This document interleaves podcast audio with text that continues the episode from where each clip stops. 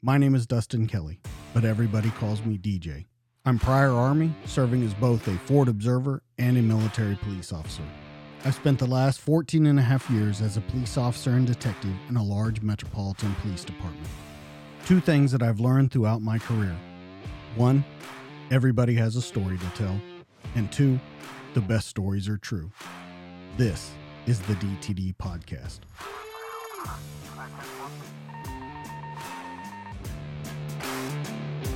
Hey guys, welcome back to the DTD podcast. This week in the studio, Colonel retired Stu Bradin. He's the president and CEO of the Global SOF Foundation. He's retired as the U.S. Army Special Forces Colonel in May of 2014 after over 32 years of service. His Special Forces assignments included service with elements of Joint Special Operations Command and the Deputy Director of Operations at Special Operations Command Europe and extensive service with the 7th and 10th Special Forces Group. He commanded several SFODAs, A teams, and served as a battalion operations officer as well as a company commander of the counter-terrorist unit designated as the CINCs in Extremis Force. He participated in Operation Just Cause and served tours as an advisor in El Salvador and Peru. He's a veteran of multiple unconventional and other special operations with 10th Special Forces Group in the Balkans and numerous locations in Northern and Central Africa. We welcome into the studio. How are you, Stu? Good. Thanks for having me. Yeah, absolutely. I'm so glad you're on here. We finally got everything kind of worked together and we're able to hook up and do this. So we have so much to talk about um, with everything that's going on in Afghanistan, everything with your career. But I want to start off as I was doing my research on you, um, you come from a military family. And not just a military family, but your father and brother are retired Army officers and they served for over 53 years combined. With your 30 years, that makes it almost a century in one family of military. So, my first question out of the box is Was there ever any expectations or worry on your part that you maybe wouldn't live up to the family or was there expectations put in front of you that you thought, oh man, this is going to be difficult to do? Um, my grandfather was also in the military, so he uh, he was a sergeant major in North Carolina that got activated for World War II and then get deactivated until I'd say probably until the late fifties. Um, wow. So yeah, we kind of grew up in this business and stuff. I, I had no intentions of coming in the military, to be frank. I was a football player playing high school football at Hampton, Virginia, and you know the military was the last thing on my mind. I always dug it, you know, it was fun, but right when you're 18 or 19, man, you have no idea what the heck you're doing. So um, I never really thought. I went to the University of South Carolina at first, and when they got in trouble, I ended up going to the Citadel, and um, I was more interested in going in the military as a lawyer and you know doing other things, and um, you know, I'd always been inspired by the movie The Green Beret with John Wayne, like so many people that join our ranks. And, um, the more I got into it, the more I liked it. I was in the National Guard as an enlisted guy for two, little over two years, and you know, I just kind of, the more I was in it, the more I enjoyed it. The more I was in it, the more I wanted to do. Um, you know, I always wanted to do something more, a little bit more than just, you know, and so ultimately ended up in the special ops world. Well, let me ask you a question because th- that was the interesting part to me. So, a- as you started as an officer, you were an Army Cavalry Scout, um, and uh, you were commissioned through the Citadel ROTC, and you came as an arm- armor officer. So, yep. you, I, I personally don't know of a lot of people that come from the armor area over into special ops. You mostly see infantry. Um, Tons. Really? I was a 19 Delta Cav Scout in the South Carolina National Guard, Troop B 713th, 713th Cav out of Beaufort, South Carolina. And um, yeah, you see tons. I mean, Lieutenant General Fran Beaudette just gave up command of U.S. Army Special Operations Command. He was a Citadel graduate and uh, was an armor officer as a lieutenant. Yeah. Wow, I you know I had never really thought of that. I didn't know that there was such kind of a rich, rich history there. Um, yeah, I started in Vietnam, you know, because uh, armor wasn't used heavily in um, Vietnam, right? Like it was, and so a lot of those guys went became aviators or came into the special ops world. So When I came into SF, there was tons of guys. We had just become a branch in 1987, and there were tons of guys that had started out in armor. So you've done conventional and special operations. So in your eyes, what's the difference with you the big difference between conventional and special because I've had a couple of guys on here that have done both and everyone kind of has a little different answer of why they think the two are so different from each other. Uh, it's just the the level that you work at. You know, it's higher expectations, it's higher risk, higher reward. Um, you work in smaller entities. Um, what you're generally doing is um, you're operating way out way out on the periphery where you would never let a conventional unit do. Um, give you an example. So, if you look at how conventional forces operate in combat zones, they operate inside of what's called the medevac ring.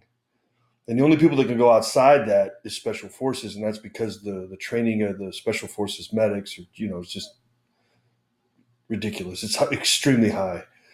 Um, and so, because of their professionalism and their training and expertise, um, SOF can go outside the medevac ring, and conventional formations just can't do that. And so that alone allows you opportunities in the special ops world that you would never get in the conventional world. Just that's just a little vignette. You know. Well, I've I've had a guest on here that said that you know when they talk about guys coming through the pipeline, you know, uh, they had it in Vietnam and then they brought it back um, where you go in a pipeline, just go straight into special forces. The the worrisome that they had was that you get these young guys in there, and yes, they don't have any bad habits or anything, but that they're working at a level that they wouldn't have at that rank in a conventional army. Um, so they're working with you know general staff. They're working at a much higher level, and that that was a concern for them. Was he didn't know if they were quite mature enough yet um, to handle things like that. Would you agree with something like that? I mean, you were in a command position, so. So when I first came in, we had what was called Rep 63 SF babies. Same thing.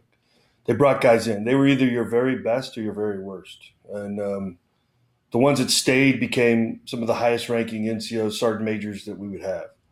Uh, a lot of them got out or got thrown out. So you get you know you get the two extremes. Um, now they have what's called the X-ray series and stuff. And when it originally started was because, um, you know, everybody was deploying post 9/11, and the conventional force didn't like us pilfering their people. The other thing is, you know, the people that we wanted didn't want to ban their units. They had a sense of pride about themselves. They didn't want to just bail in their units as they're getting ready to go to combat and stuff.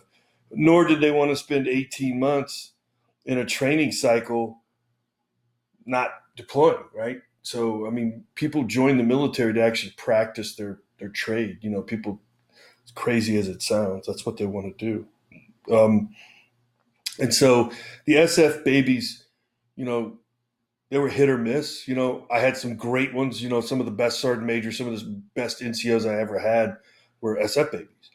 Um, I don't, I probably wasn't around. I, you know, at the time when they were getting rid of most of them were senior. You know, when I came in, so they had already been through the weeding out process.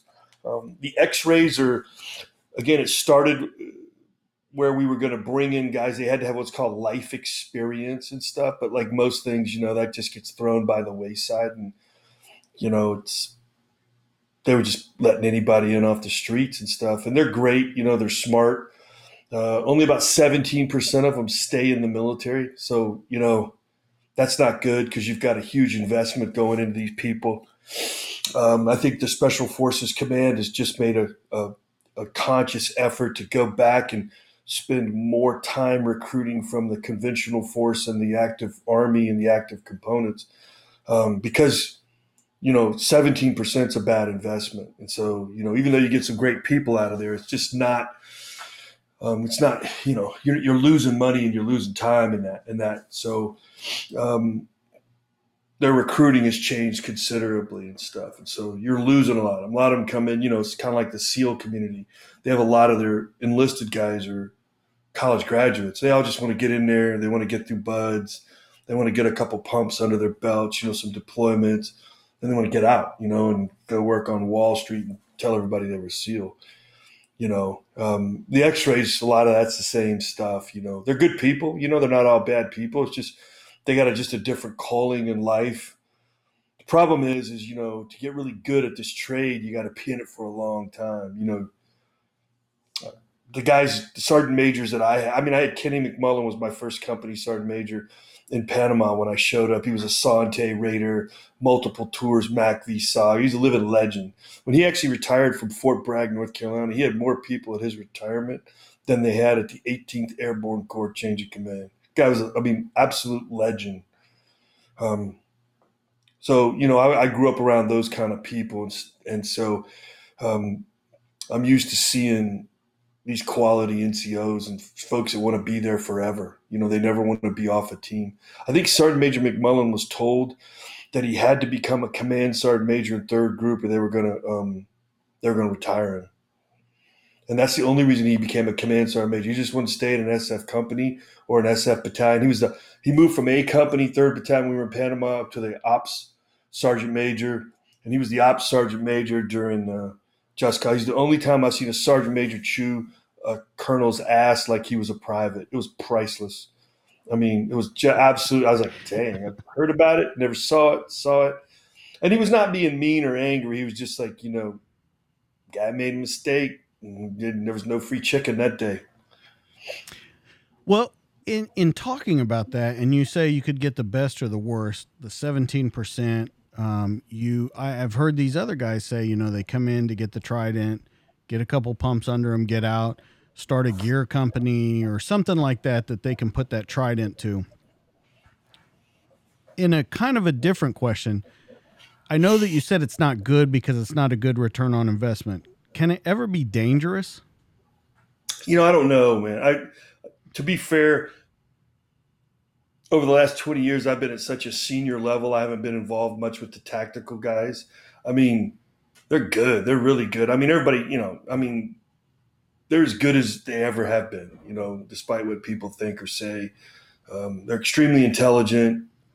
Um, I no, I don't think so. I mean, the, the reality is, is you're trying to you're trying to raise the future leaders, not just you know in special ops, but in the army or you know the military, and and so you want your investment to count. You know, if you look around, like if you look at Afghanistan, you know, Vasely was the SEAL one star that was there and Josh Rudd, you know, came out of the Ranger Regiment and worked at Fort Bragg, you know, at JSOC, and he was the two star commanding the 82nd Airborne. I mean, these guys, we've all grown up around each other for the last 30 years. We all know each other personally, you know, so um, they're out commanding large conventional formations and doing a fabulous job. You know, it's that personal relationship, that trust, that bond, you know, that everybody has. That's what you want you know, you want your current, your junior leaders to become your senior leaders. So there's not a lot of drama. So when you're trying to get a whole bunch of people off an airfield and it's a complete disaster, you know, you've got competent people that can, you know, do everything in their power to make that happen. And so that's what you're looking for. And that's why you just want folks for a little bit longer, you know. When when you were conventional, I know that you said you always wanted more and and and you always wanted to do more, but what was it that really what was the if there was one kind of event that said it's time to go over here and, and there might not have been there might have been a you know a, a, chain of it but what was it that really set it into motion? I was in the 11th armored cav on the east-west german border. We were deployed on the border 300 days out of the year. We had phenomenal autonomy I mean, we were alone and unafraid. I had some of the finest NCOs and soldiers. I mean, I had some of the dumbest, you know, shitbirds in the world too. But, but I, I will tell you, man, we had that was one of the best trained units. I learned more. My platoon sergeant, I call he's the, one of the world's largest Puerto Ricans in the world, man. He's massive. Used to be a basketball player at UPR. I mean, that's just that is a that is a beast of a man. You know, Leonardo Pacheco. He lives three miles from me, right here in Tampa, and um, and I mean, I just learned so much from those guys, man. You know, like how to, you know, you thought you could learn. I'd been to Ranger school, all this bullshit, you know, and I thought I knew what I was doing. But, you know, when you're around these kind of guys, man, you just quickly realize how awesome they are. And, and what I just wanted more autonomy. You know, I knew I'd end up having to go back to the United States. It, I'd end up in some battalion somewhere, and I was just like, you know, that's I liked being out there with my little platoon on a platoon OP, OP, you know, with our own base. You know, my first platoon was a I had four M1 tanks. I had two ITVs, which are you know improved tow vehicles, you know one armor vehicles. I had two Dragon Track vehicles. I had my vehicle. I had uh, an engineer guy. I mean, a, a, an artillery guy assigned to me, and a mortar, four deuce mortar too, all in one platoon, sixty eight people as a second lieutenant.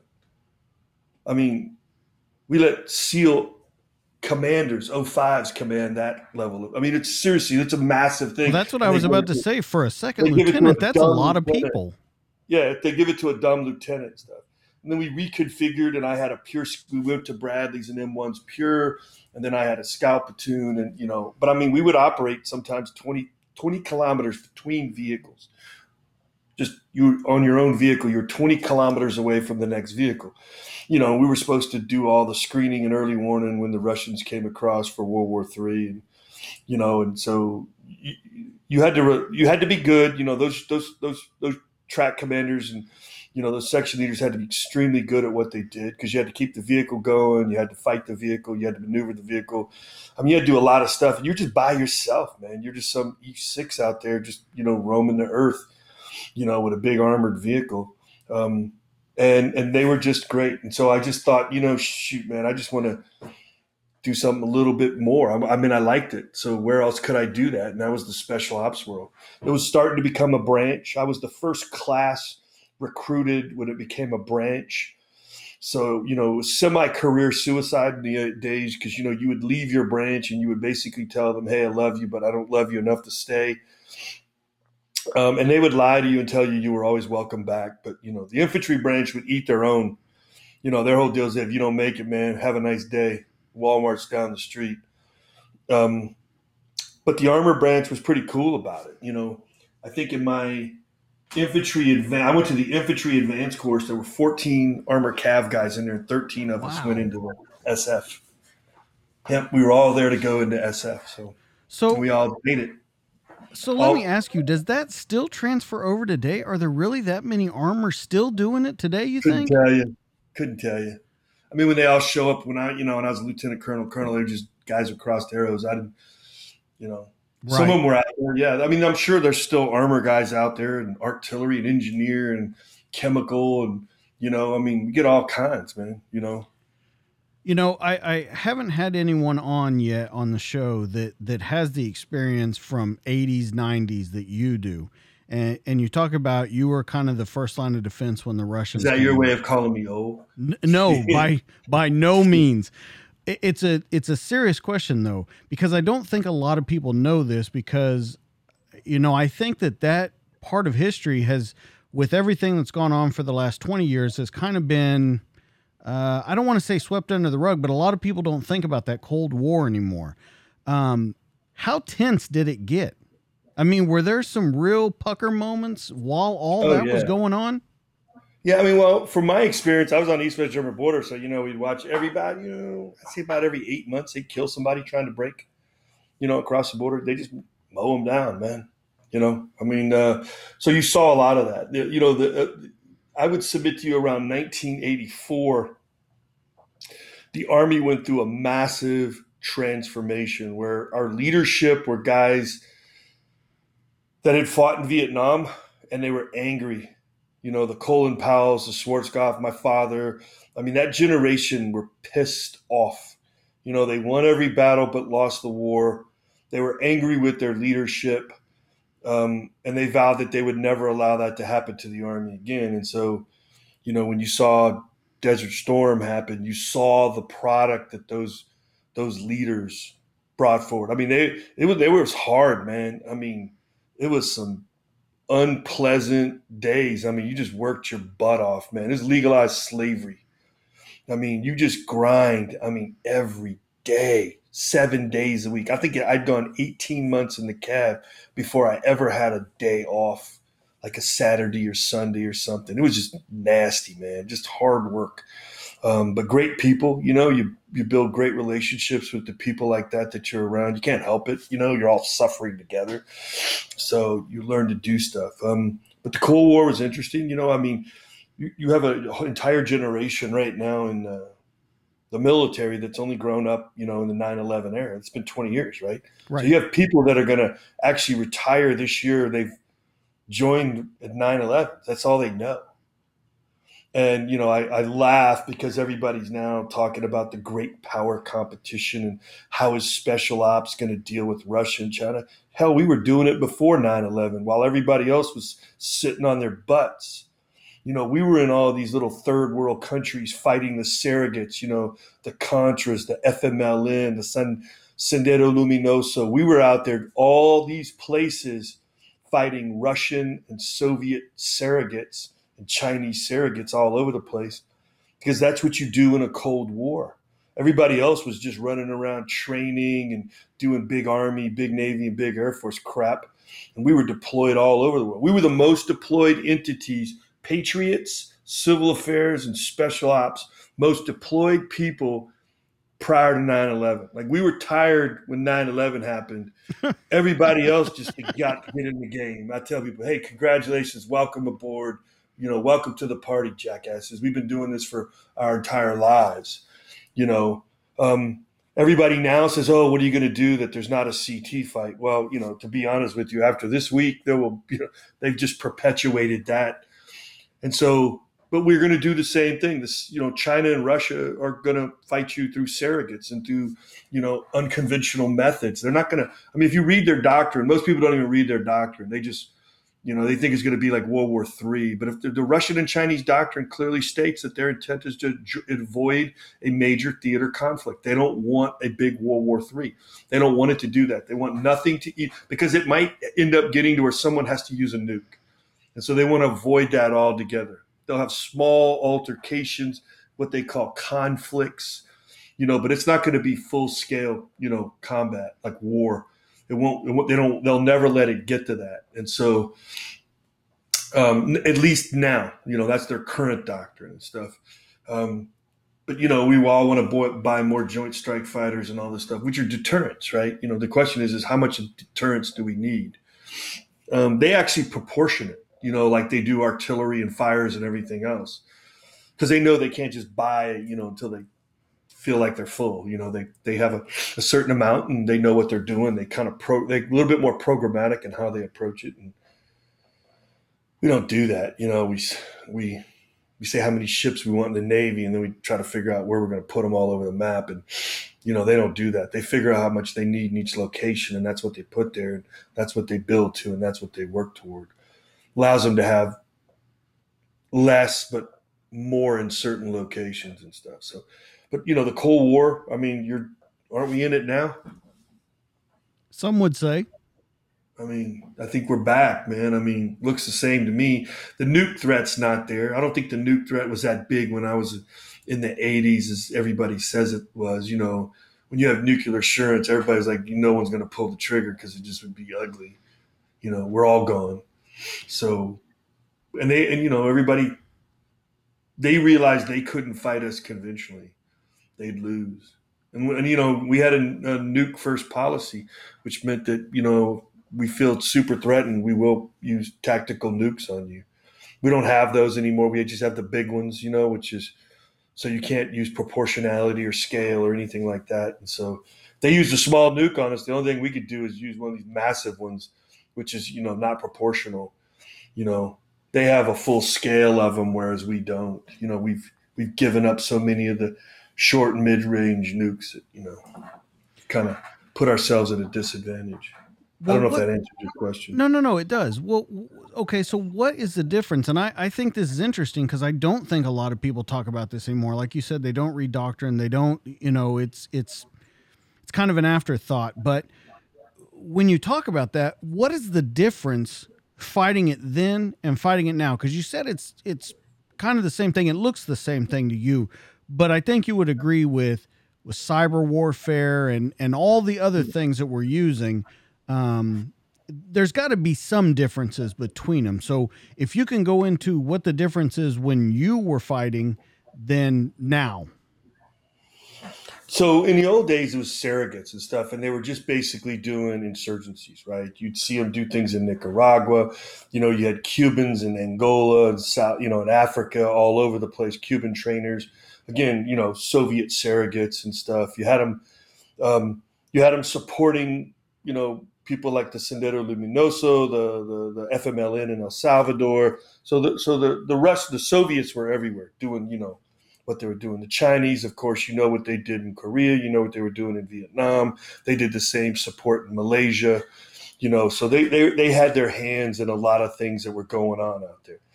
Um, in those days, it was more of kinetic and stuff. And so you fast forward to where we are today, they, they now call it, um, it depends on who you're talking to, but it's now referred to this, this year is irregular warfare. And irregular warfare is not just a military thing, it's a whole of government approach. It's soft, it's cyber, it's intel, it's information, it's economic, it's political, right? They mess with your elections. Oh, by the way, we do that too. You know, the Americans have been doing that since what, the 40s? I think we did the Greek elections in 38. You know, we were heavily involved in making sure those went the right way, as we would say. We just don't like it when someone does it to us. But you know, I mean, that's just the reality. But this has been going on for for a long, long time. Um, it's never been as we never thought it was as overt, you know, where we were we could actually sense it and feel it, you know. Um, it's hard to prove, you know, because it's all digital and stuff. So there's a lot of digital warfare out there that's happening, but it's all called irregular warfare. And you know, every there's a lot of entities inside the U.S. government that have a role in it. Unfortunately, there's no one element inside the U.S. government that that synchronizes and deconflicts all of the irregular warfare activities. Doesn't happen, you know. Doesn't happen in the Pentagon. It doesn't happen in the NSC. Just kind of doesn't happen. Why, and that's the first reason you I mean, we will we'll, you know, we'll change as soon as we have a catalyst and there's a bunch of dead Americans. And then we'll create, like we did at 9 11, we'll have Northcom, Homeland Security. We'll, you know, we'll actually get our crap together. But, you know, but I mean, the reality is it takes a bunch of dead Americans before we change. We talk about change all the time, but we just do not like it. It's not good. It's not fun. Who would you say of everyone that we're talking about right now with with China, Iran, Afghanistan, the Taliban, ISIS, if you could take a pick, what do you think is the biggest threat right now? Existential, it's China. I mean, they're they're committed to changing the dynamics and changing changing things on the ground. The problem you have is it's the war you want versus the war you have, right? And Al Qaeda is going to reconstitute if they haven't already. I mean, I don't. I'd love to see the intelligence reports of when they estimates of when they predict ISIS K, ISIS and Al Qaeda reconstitute. They'll be able to do it in Afghanistan because the Taliban are the Haqqani, which are just you know a massive terrorist criminal organization. I mean, they'd sell their mothers for a quarter, and so you know they don't care. They're gonna you know, and they're not going to be able to basically rule the whole country. They just won't be able to and stuff. And so it's almost certain that those terrorist organizations are going to be able to flourish in Afghanistan. At least they're going to have a safe haven, if nothing else, and stuff. And so um, I think you'll see more attacks on the U.S. You know, um, I think there'll be a big move to get us out of Iraq in October, Iraqi elections are coming. You know, we'll get a new government will come in. They'll ask us to leave for the second or third time, whatever it is. We'll get asked to leave Syria as well. You know, I hope is that we we don't. I would declare the Kurdistan. I just declare Kurdistan to put a U.S. embassy in Erbil. You know, I wouldn't give the Iranians Iraq. I just wouldn't do it. You know, some things are worth dying for, man. That's just going to be, that should be one of them. You know, a lot of people have a hard time with that, but you know, if you keep backing up at some point in time, you're going to have to fight. If you give up too much good ground, you know, you, you lessen your probability of success. You'll just end up paying for it more dearly up front in another way. So, um, yeah, there's going to be a lot of changes, you know, over the next year. I mean, we've we've lost a lot of trust as a nation. You know, you can get it back, but it's hard. My old boss, you know, Admiral Bill McRaven used to say, "You can't surge trust," and that's a fact. You know, if you if you don't know somebody and you're trying to build a, a, a trustful relationship in the middle of a combat zone, it's hard. It's hard. You want to have that relationship before you start doing combat operations and stuff. And so I think we've got to go and build trust. I don't think I don't think we're thinking about that now. I think we're thinking about pulling everything back into the motherland and you know, I'm not a globalist, but you know, I think that's the dumbest crap I've ever heard. You know, I just wouldn't, you know, I wouldn't give them the freedom of action they actually want. I just don't think it's smart. So two questions of that because th- that's a. I'm glad that you said globalist and everything. Let's talk about uh, the Taliban right now. You were saying that you know they would sell their own mother and stuff. You would agree that organizations like that have become less of a terrorist organization. Not saying that they don't do terrorist acts, but less of a terrorist organization, more of a criminal organization. Um, I uh, and the I reason I say that is because of the transfer of weapons all over, using uh, the use of hawalas, all those different kinds of things that are going back and forth between the countries. They have become more criminal minded than terrorist minded. And and if you disagree, by all means, uh, please tell me. I don't but, think it's a homogeneous thing. I think the Taliban are like anybody else. It depends on what faction, where they are. You know, they're all tribal based, right? So every tribe is totally different and the tribal elders have a different take on everything. You know, the Taliban were very anti-drug. Well, guess what? They're the biggest drug runners now you met, right? So, you know, they become, you know, what was the guy AZA? You know, he was the guy, the Pablo Escobar of uh, of Afghanistan. He's still running free, man. We can't touch him. That guy's a gajillionaire. He owns like one two thirds of Helmand Province. Lives in Kabul, man. I saw his house. AZA, the average American's never heard of him. They go, well, who's the big drug lord? It's him. You know, every DEA guy knows him, and they have like dreams of killing that guy. He'd be like, you know, DEA agent of the year if they could get that guy. But you know, I mean, he's, but I mean, he moves more, more poppy and heroin. I mean, he's the biggest in the world, right? He's a gajillionaire. I mean, just stupid amounts of money. Um, how, I don't know how the Taliban are going to deal with that, but each sect is different and stuff. And so, but you know, they do torture people. You know, I guess they're flying around, dude hanging from a Black Hawk. Yep. You know, I don't know if you call that just sadistic or terrorism. I mean, I don't. You know, it depends on what your definition is and stuff. Um, well, I, and, I and, equate know, it to the all, cartels in Mexico. You know that, right? So you'll find one dude who's Taliban, and two years later you catch him, he's Al Qaeda, and then three years later you catch him, he's ISIS. So you know, I mean, you have to have a player's guide to sort this crap out. Right. And and and when you talk about that, like the helicopter that is hanging someone from it, I equate that to what they do in Mexico in the cartels. I equate it to what they did in South America when Escobar was still around. It's a Fair. it's a show of violence, it's a show of force to show you're either with us or against us. I, I mean that that's the best way that I can describe it. And so that's why I think that it has turned in because another problem that comes with that with with it being a criminal organization is like you said that guy's a gajillionaire. Well now they have all this munitions on the ground and even before that if he has all this money to give to his cause it it makes for a difference. It makes for a sway because they are able to afford things that they might not have been able to afford before. Yeah. I mean they've got they've always received like Al Qaeda's always received you know lots of funding from the from the Persian Gulf. So you know it's not like they don't have money. It's, it doesn't and you know they're not these complex attacks aren't you know that expensive. You know they don't need a Black Hawk to pull them off. You know right. they don't need all this other stuff. They use very common simple stuff. You know it, it'll be interesting to see how they you know who knows, man? They may try to go up there and relieve some of the Uyghurs, you know, the Muslim population in China. You know, it could happen. You know, that they're always looking for their oppressed brothers.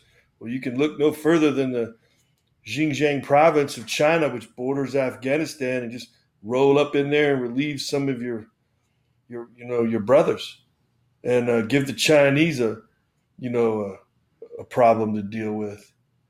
Um, but yeah, I mean, it could happen. You know, I don't know. Uh, they could destabilize other countries in the regions. You don't know. I mean, it's a huge Muslim population. The question is, is who do they radicalize? And you know, then what do they do once they're radicalized? That's what's the reality. If they just sit around and they just want to live and by Sharia law, that's great. But historically, that's not what happens. They want to impose that crap on other people, and then to do that, they they carry it abroad. You know, right? They blow up stuff all over Europe, and you know, Europe used to burn, man.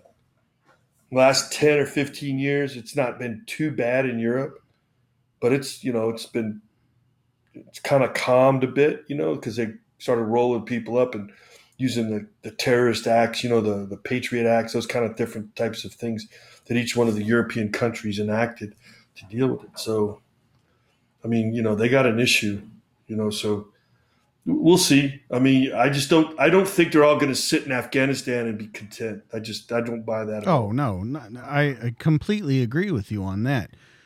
But when you talk about like destabilizing other nations, that in turn ends up being a bigger problem for us and for our allies because we seem to have been the ones that try and stabilize it throughout history. Uh, and when you start to get that domino effect, do you agree that it kind of stretches us too thin, puts us on too many fronts? Not if it's China. China has 180 million Uyghurs, man. Right. I mean, I couldn't think of anything better than giving them an internal problem. Remember, most of their tech, most of their stuff is focused on keeping their population controlled. It's their biggest fear. Their biggest fear in going to war with us. It's a population that raises up one day and they get the whole, you know, Tiananmen Square thing all over again. That scares the heck out of them and stuff. I mean, give them an internal problem and let the Taliban bring it to them, and that would just be awesome. Same with Russia. Russia wants to control the Transcaucasus region, sees it as their backyard they're massive Muslim nations. You know, I think it's Turkmenistan or is it Kazakhstan? Kazakhstan butts up right against the Xinjiang province, and a lot of the Uyghurs flee into there and stuff. And you know, and the Chinese will openly pursue them. You know, I mean, the MSS, which is like their CIA, their or their FSB, you know, in the German version, they're pretty aggressive and stuff. So you know, they'll go get them. And those countries are pretty weak and stuff, so they'll just kind of. So does do that pit at at some point? Does that pit China against Russia? Uh, I, no, I think there. I mean, I, I, wouldn't conflate the two. I, I think you're going to see if you could have radical, you had Salafi jihadists, radical folks out of the Taliban, the Haqqanis, that are actually trying to support the Uyghurs in China. I think the Russians would watch it burn just like we would watch it burn. We wouldn't put any water on it. Be like, yeah, wow. Mm. Sucks to be you. Same thing they did when we were in Afghanistan, right? Right. Watch us go through the same drama. So everybody gets their Vietnam at some point. But And and you know, before we were over there, uh, in Afghanistan, you had Russia over there for years. Um, and so when you look at that, when you look at the history of, I mean, this goes back, and, and we've said it on here a bunch of times before.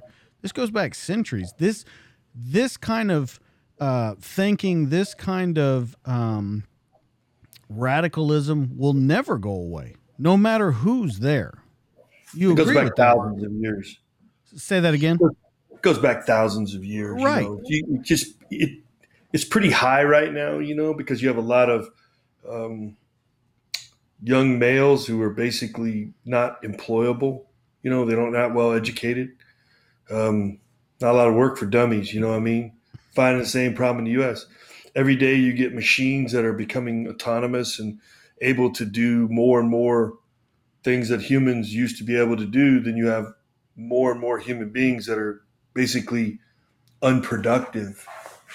And when you're in a third world country that doesn't have a lot of manufacturing, like you know a lot of the Middle East places, you have a lot of these young men, you know, in a male dominated society that are angry and pissed off at the world because you know they don't have any money, they don't have any future, and they just get pissed, you know, and so they join these militias and they want to take it out on the world and you know a lot of them want to get their jihad on and become martyrs and, and it is what it is right? Right so i want to come back to afghanistan kind of at the end of our conversation but i want to move on to something that, that you took part of and i want to talk about just cause and and if we can talk about the difference uh, just in sheer time frame of how fast and decisive and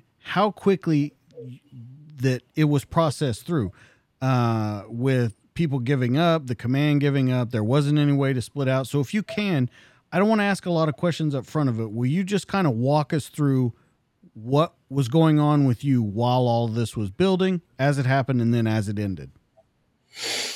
Um, so I lived in Panama. I lived at a place called Fort Gulick. The Panamese renamed it Fort Espinar on the Atlantic side. Our, I was in 3rd Battalion, 7th Special Forces Group, and uh, the battalion was right there at Davis, Fort Davis, which is about mm, about five or six miles down the road from Fort Espinar. You know, um, then uh, not too far up the road from there was Fort Sherman, where the Jungle Training Center was, and that was the Atlantic, and then everybody else was on the Pacific side, right? Um, but we had been there. You know, we were deploying in and out of El Salvador. We had guys going to Colombia and Bolivia and Peru. I just come out of Peru.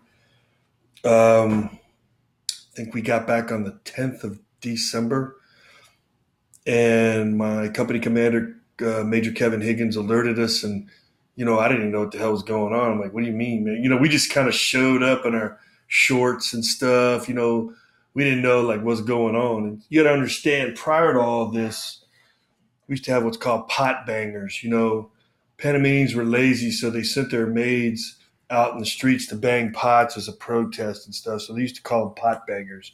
That would be like a the big protest, and everybody would rattle their pots and stuff for a couple hours, and they'd all go inside and go back to doing what they were doing and stuff. And then we had the October coup that year, um, and that got a little sporty. But you know, we were really well prepared because they moved Seventh Infantry Division Brigade and to Panama. Um, we had lots of JSOC assets there. We had an extra SF company from Seventh Group. We had Alpha Company, first to the seventh. So we had four SF companies, which is a lot. Um, that's a lot of combat power for you know a special forces organization. Um, we had helicopters. You know, we had a lot of the lift, AC 130s. We had a lot of stuff in theater already because we knew that this thing was going to go sideways. We just didn't know when. Um, and um, I remember they alerted the battalion. They started flying us over. Um, I want to say it was the 17th or 18th and then we got told, you know, I went in. I, my first mission was to go with three other guys to a place called um, I can't even remember it, but it was a it was a bunch of mortar positions by one of these four of us. We were going to suppress them with 203s and then use AC 130s to just wipe them out. Nowadays, if you did that, you know, post 9 11, you'd probably send five guys and it'd be over in an hour, hour and a half. They'd come back, you know, have a beer. You know, I mean, it would be no big deal. I mean, but um, we had to maneuver to the place and stuff. And when I got to the other side, because I'd been an 11th Cav guy, Major Higgins came up to me and said, Do you know how to set up an anti armor ambush? And I said, Yeah, I do. Of course, we didn't have mines and rockets and a lot of the stuff that, you know, that would have been really handy to shoot at armored vehicles. They had they had these Cadillac Gage uh, armored cars with 20 millimeter cannons on them, which is, you know, you don't want that shooting at you. That's, that's not good.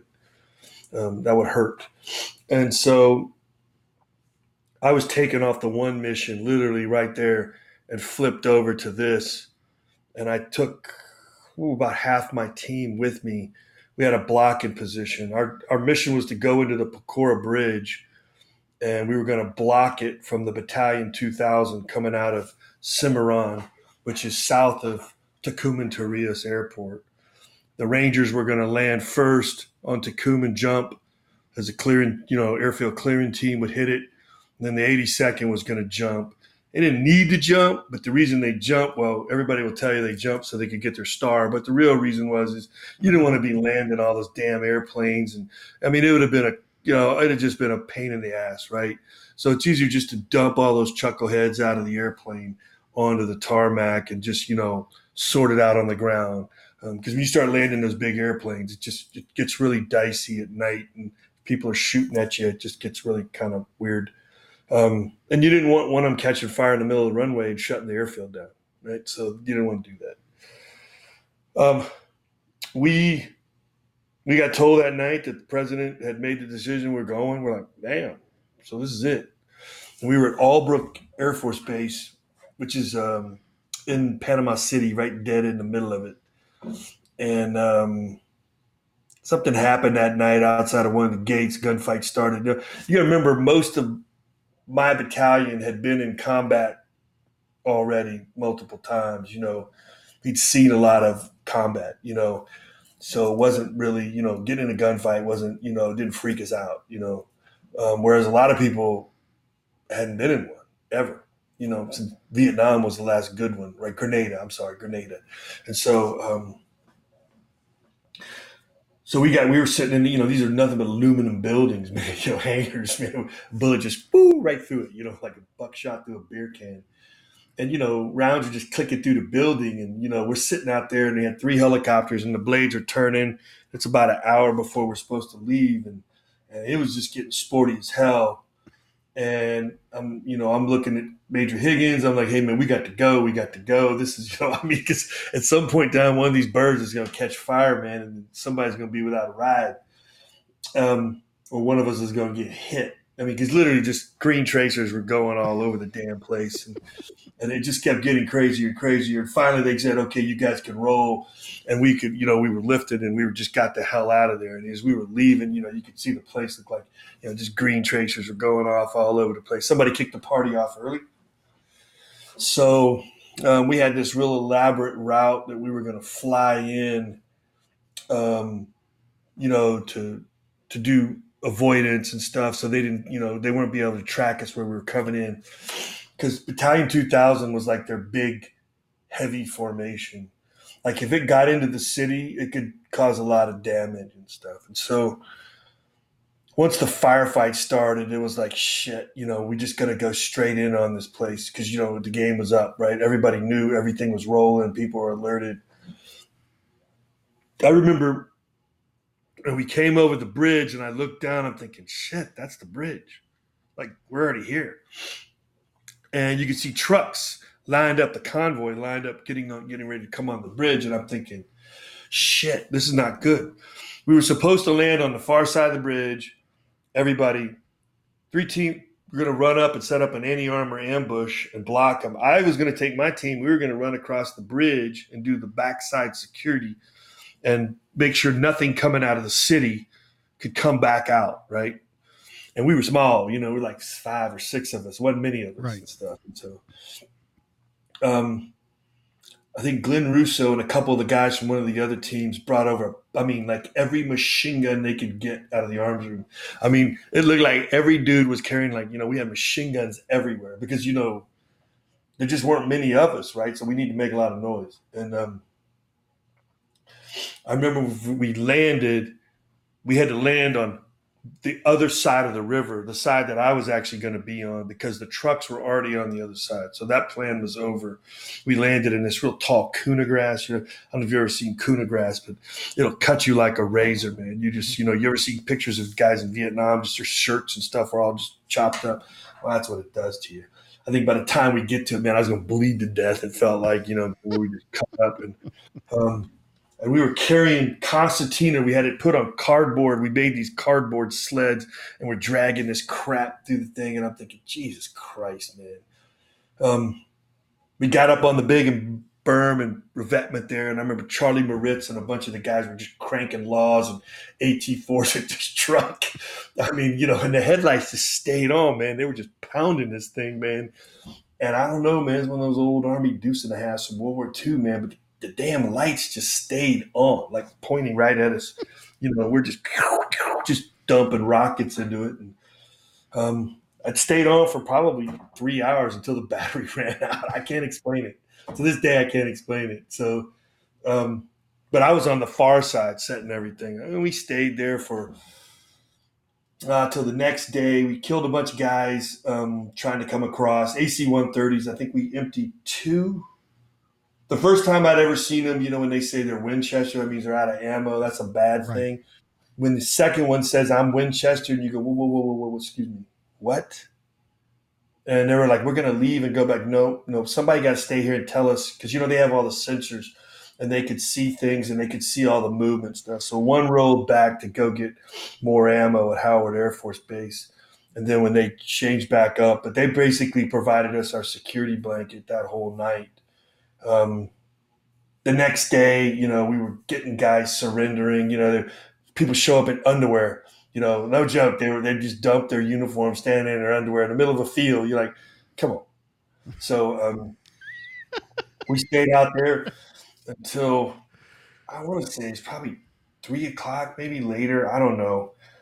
And I was the one facing the city, and I knew that the 82nd Airborne was going to be coming out of the city. And I'm thinking, shit, man, this is the most dangerous thing because they're going to kill us because they want to kill everything on Earth. And you know, they just wanted to mow something down, you know, it was 80 deuce, you know, and, and I'm just like, this is not good. So I had my VS 17 panel and I'm flashing it to them and they had tanks up front, you know, the old Sheridan tanks. And uh, they didn't kill us, thank God. Um, we got out of there. We took all the prisoners. I'll never forget. I lost my hat I had one of those uh, patrol caps from um, right outside the gate of Fort Benning, and you know they're hard to get. They were expensive back then. You know nowadays it's not that expensive, but back then I was poor. I was cap, you know, brand new captain. Um, didn't have clothing and sales anywhere, so I, I had like relaxed grooming standards at the time because I just come from Peru, so I had a mullet going on. You know the whole Crockett and Tubbs thing. Yeah, there you go. And so yeah, but big dumb army had showed up down there, and there's this captain running around with long hair and no hat, and it didn't go real well. I, you know, there was no clothing and sales store to buy one because you know everything was closed because there was war going on. Yeah. Um, so we went back. We, we went back to Albrook, right? Uh, and we stayed there. Um, and then we got told that we're going to go and do the operation in David. And so the Panamanian Defense Forces had two kind of armies. They had one in the Canal Zone, and then they had one in David, which is up on the Costa Rican border, up in Boquete in that area. And that's the second largest formation of Panamanian Defense Force folks. Colonel Del Cid, the number two guy under Noriega, commanded that. And I mean, the plan was pretty crazy. I think it was Charlie Cleveland came up, you know, now retired Lieutenant General Charlie Cleveland, and those guys came up with the idea to call them. And so we flew in broad daylight. We had a 53, two Air Force Pave Hawks that we did in flight refueling off the coast of Panama, broad ass daylight, which we'd never do this crap again. I mean, never. And we went to a place called Chiriqui and Colonel Higgins landed in one of the Pave Hawks. He was Major Higgins, and put a quarter in and called the Cuartel in David and said, "You want to surrender?" In Spanish, of course. And they said, "Sure." And we said, "Okay, great. We'll drive over." sure. they go, "We'll drive over." Literally, that's like, yeah.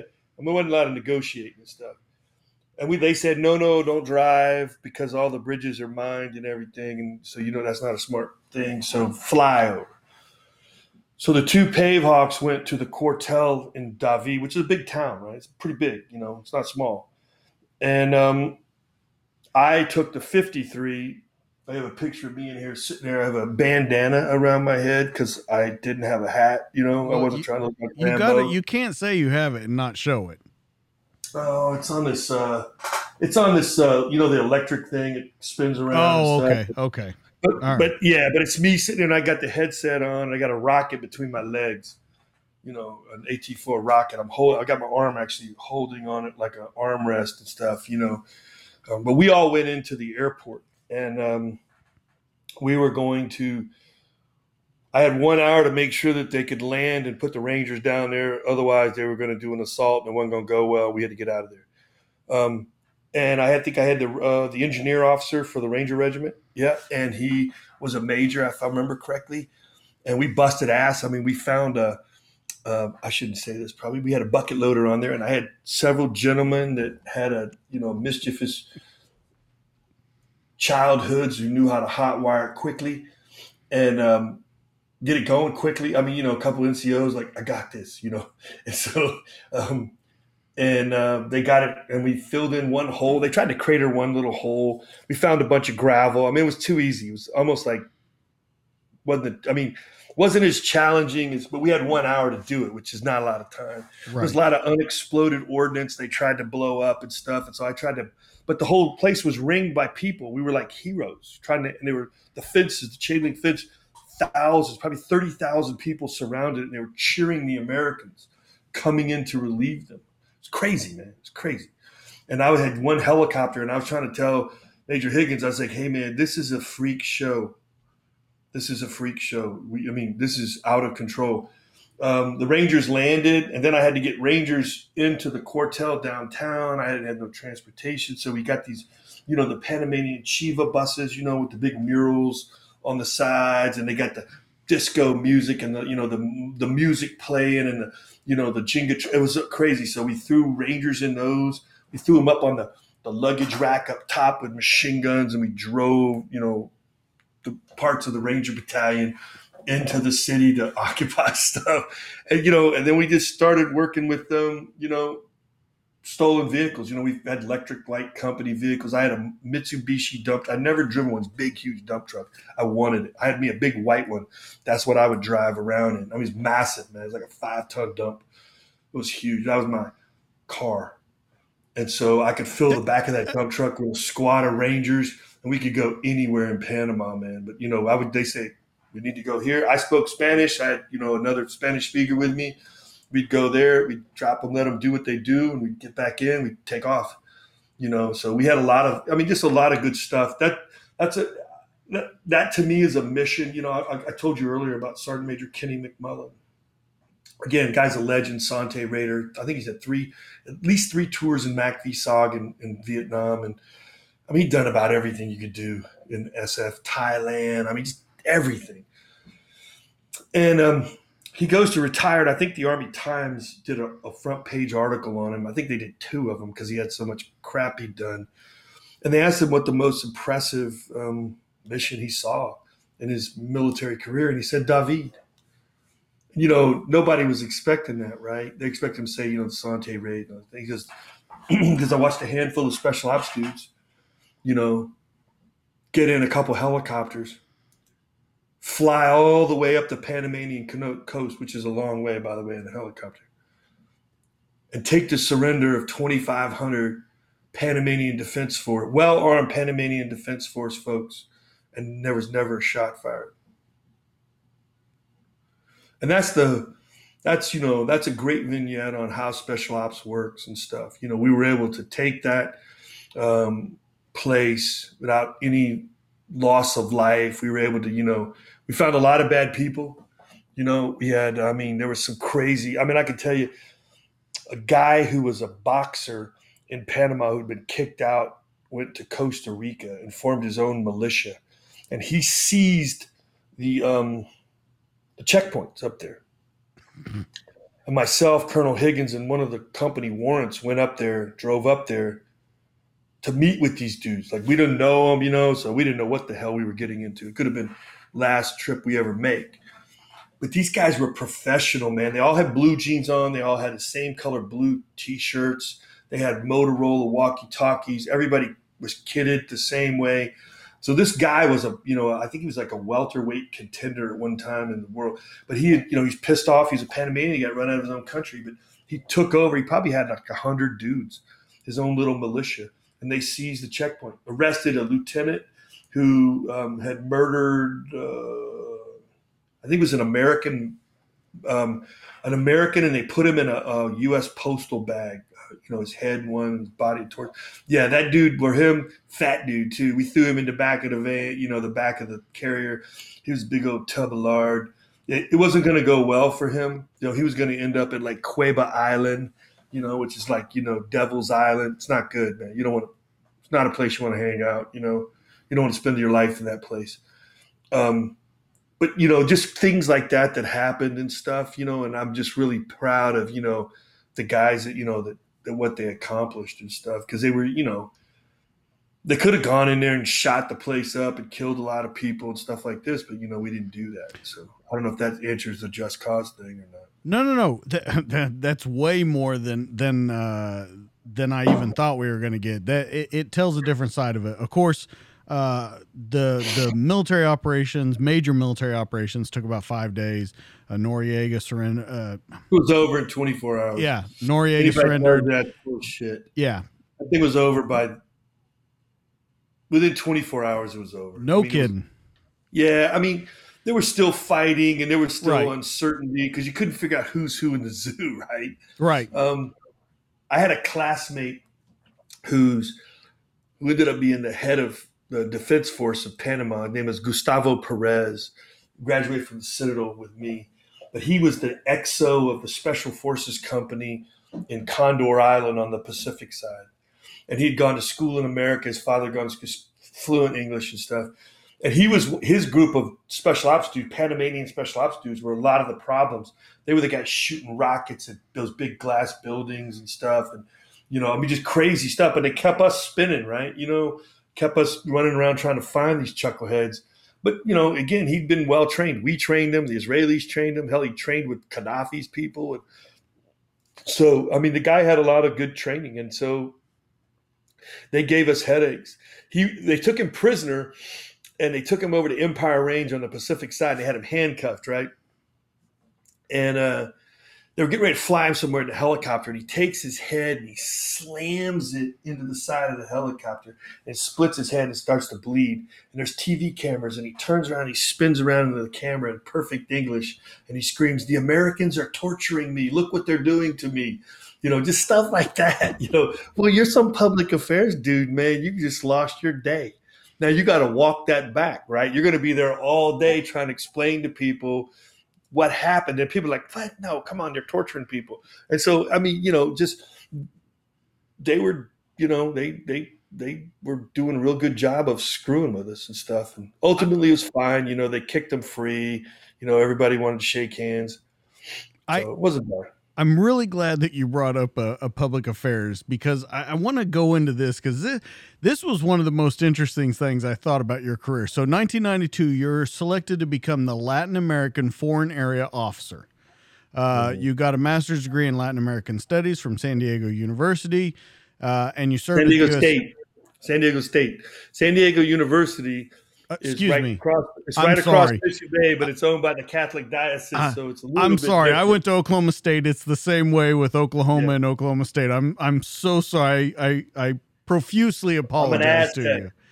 So uh, you're subsequently served at the U.S. Embassy. Um, I, I really want to know at this time. This is 1992. So I'm just going to give a couple of the highlights around that. 89, into the Cold War diminishes Latin America's significance. Uh, Just Cause happens in 89. 91 is the collapse of the Soviet Union, creates problems in Cuba. Uh, 92, NAFTA. Uh, 93, US, Mexico, and Canada form the North American Free Trade Agreement. All these things are going on. And you're over there so, being a Latin American foreign area officer so soon after the cocaine crisis, Operation Just Cause, all the events of the world that are unfolding, did it make your job tougher or did you have to work a lot smarter? Um, so, in Bolivia, I, won't do this. Um, so, Kevin Higgins, if you're listening, I apologize up front. Um, so, what people have to understand is what was going on in Latin America. So, we killed Pablo in what, 88?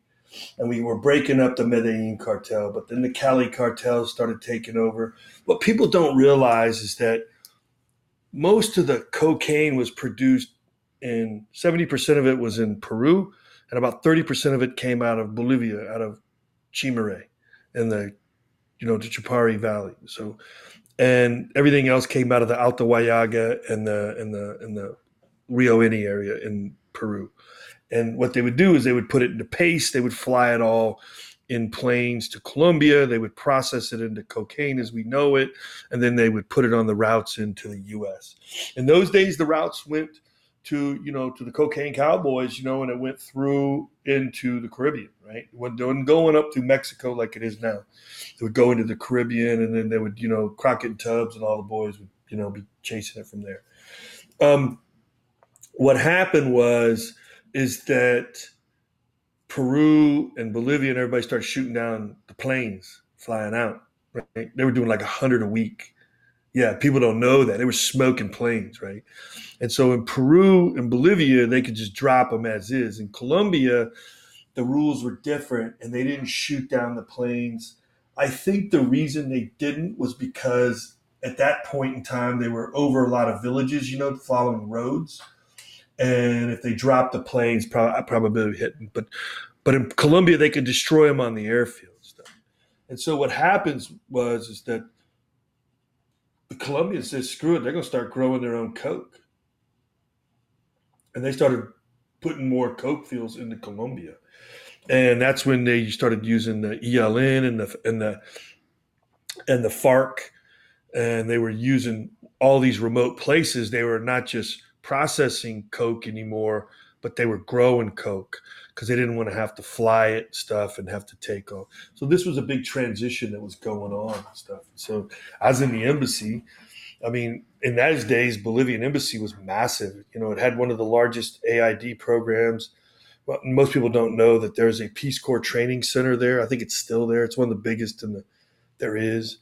Um, so there's just like it's a big operation in La Paz. La Paz is a dump if you've ever been there. It's like one of the poorest countries south of the Rio Grande. It's like I, my wife and I want to go back there because we want to see where we lived and just you know see how much it's changed. But it's on my bucket list. Um, but you know, I mean, it was great. Uh, I had a great time there. I learned a lot. Uh, I, I worked. Half the guys were with the agency, the other half were with DEA, and and they were phenomenal, man. They were just a lot of fun. You know, we did great operations, complete autonomy. I was a I was a very senior SF captain at the time. Um, you know, back in those days, you were a captain for like a hundred years because um, you know the promotions were slow. I think I sat on the majors list for two years after it came out. They tell you you're going to get promoted, and two years later, you actually get promoted. Um, so, how many years do you have in right now? When I got out? Oh, when, no, at no, that no. time? Yeah, at that time, how many years you got in? Oh, I came out 84. Nine and a half, ten. Okay. Nine and a half. Yeah, 10. No, 10 by the time I, by 1994, it was 10 years. Okay. Um, yep. And so good times. I enjoyed, you know, I enjoyed being in the mill group. I did not want to go back to some you know BS staff job in the United States. I wanted to stay down. I wanted to stay deployed. I wanted to stay overseas. You know, um, spent most of my career overseas. That's where I want to do it. I always, you know, I'm an American. I could always go home, but um, that's where you're gonna. The farther away you are from the flagpole, the more autonomy you have. The more autonomy you have, the you're greater the ability to grow and do stuff. You know, you're not micromanaged as much, and you can just do a lot of cool stuff. So I was in a forward deployed battalion in Panama. Uh, Lieutenant Colonel Roy Trumbull was our battalion commander, one of the greatest leaders I've ever worked for in my life. It's funny. He told me when I came I came in when I got selected as a fail. He goes, "You piece of shit! I cannot believe you're doing this. You get." You're, I said, "Sir, back in those days, you could do both, right? SF, and then when you." I was like, "Sir, I want to stay in Latin America. I don't, you know, I don't I can go back to the land of big PX anytime my wife and I we like it. We want to stay down here. This is what we we dig it, right? This is us. We're cool. And um, he ended up being a foreign area officer and being the mill group commander in Peru. And I went and saw him in Peru, and he goes, "Shut up! Don't say it! Don't say it! Don't say it!" He's a colonel then, but I mean, I love him. He commanded School of the Americas. I mean, he's just one of the greatest class acts, you know, uh, I've ever been around. You know, I mean, I, I, think he. I can't say enough great things about uh, Roy Trumbull.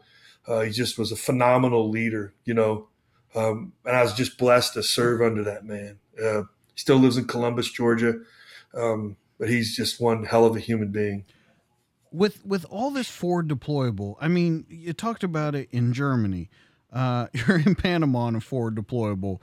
You're you're almost completely autonomous, working for the embassy. All these different things. You have to have a strong family backing you up.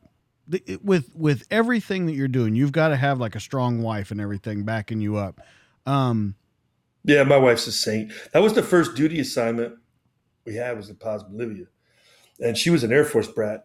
Out of half her family's from South Carolina, the other half's from Kansas, and but she loved it. Um, she ended up getting a job working for um, Dan Johnson, who was a retired Air Force lieutenant colonel, was the admin officer, the number three guy in the embassy. Phenomenal human being, unbelievable. You could hit that man with a brick and you would never ruffle his feathers. He would never get flustered. I mean, never. We, had, I mean, we had President uh, or Vice President um, Gore come and visit. We had every all these dignitaries come, and Dan Johnson was as cool as the other side of the pillow. He never freaked. He never, you know, he never got everybody spun up. Everybody would get all excited, and he would just chill everybody out. I mean, so she worked with him.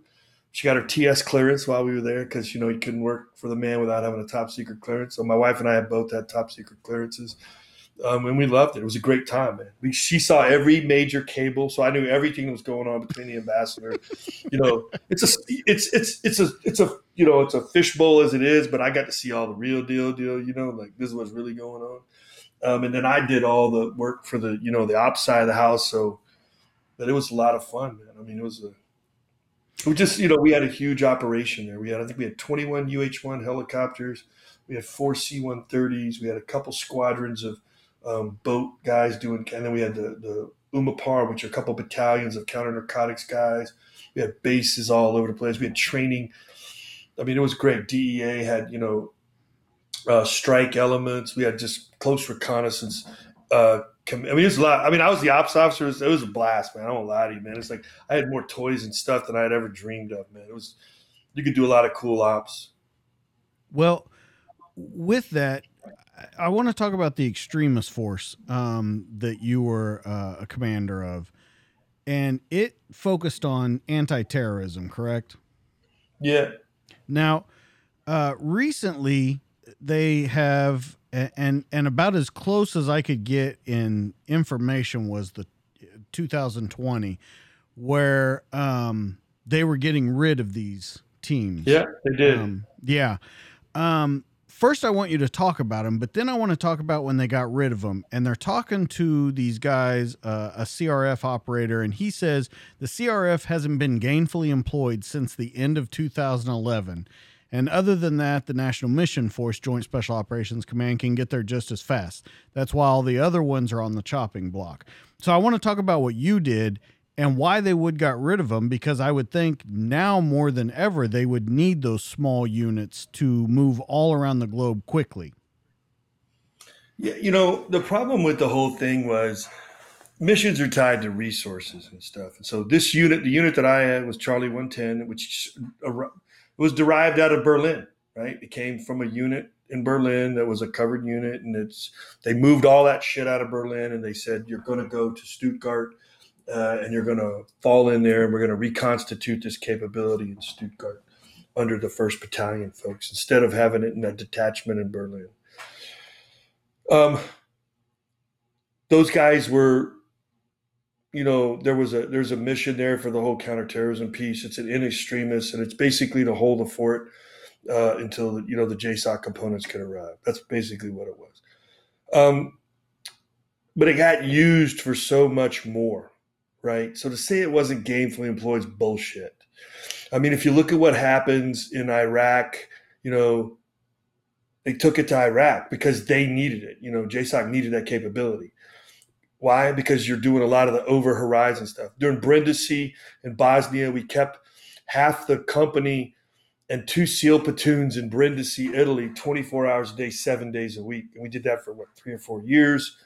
Uh, a fair portion of the company was deployed to Turkey when we had uh, the uh, Incirlik mission because we had a thing called the Zakho House, and the Zakho House was in in Kurdistan, and it was twenty some guys in a place literally in the middle of Iraq, and they would fly from Incirlik into Zakho House and resupply those guys, and they were a quick reaction force and for all those other things.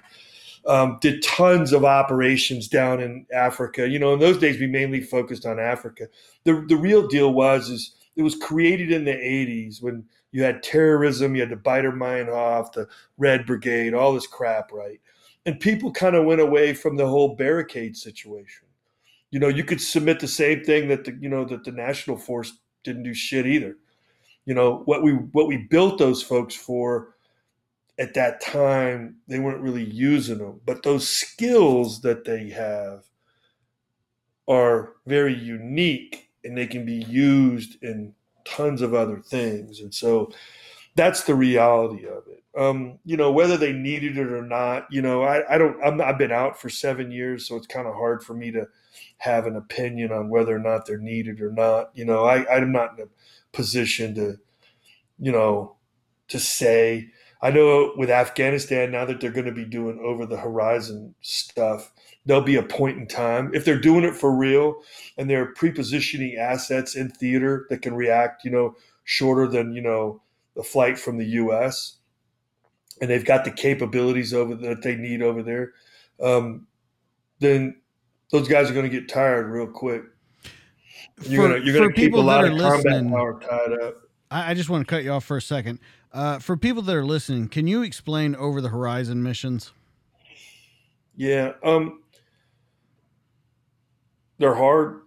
Uh, it's because you don't have any basing rights and stuff. And so you look at things like Just Cause, we were all in Panama. It's kind of easy, right? We had multiple right. places. We, you know, you had forward support bases. You could build up your stuff. You had everything you needed when you needed it and stuff.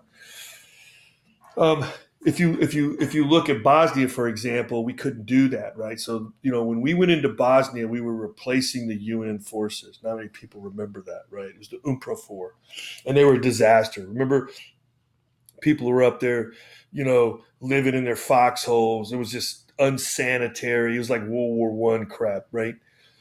And we took all the U.S. Special Operations. We went in there and we partnered with all the units, and when NATO when NATO came in to relieve the UN, we were the ones that brought the conventional forces up to do the relief in place. It was the special ops guys.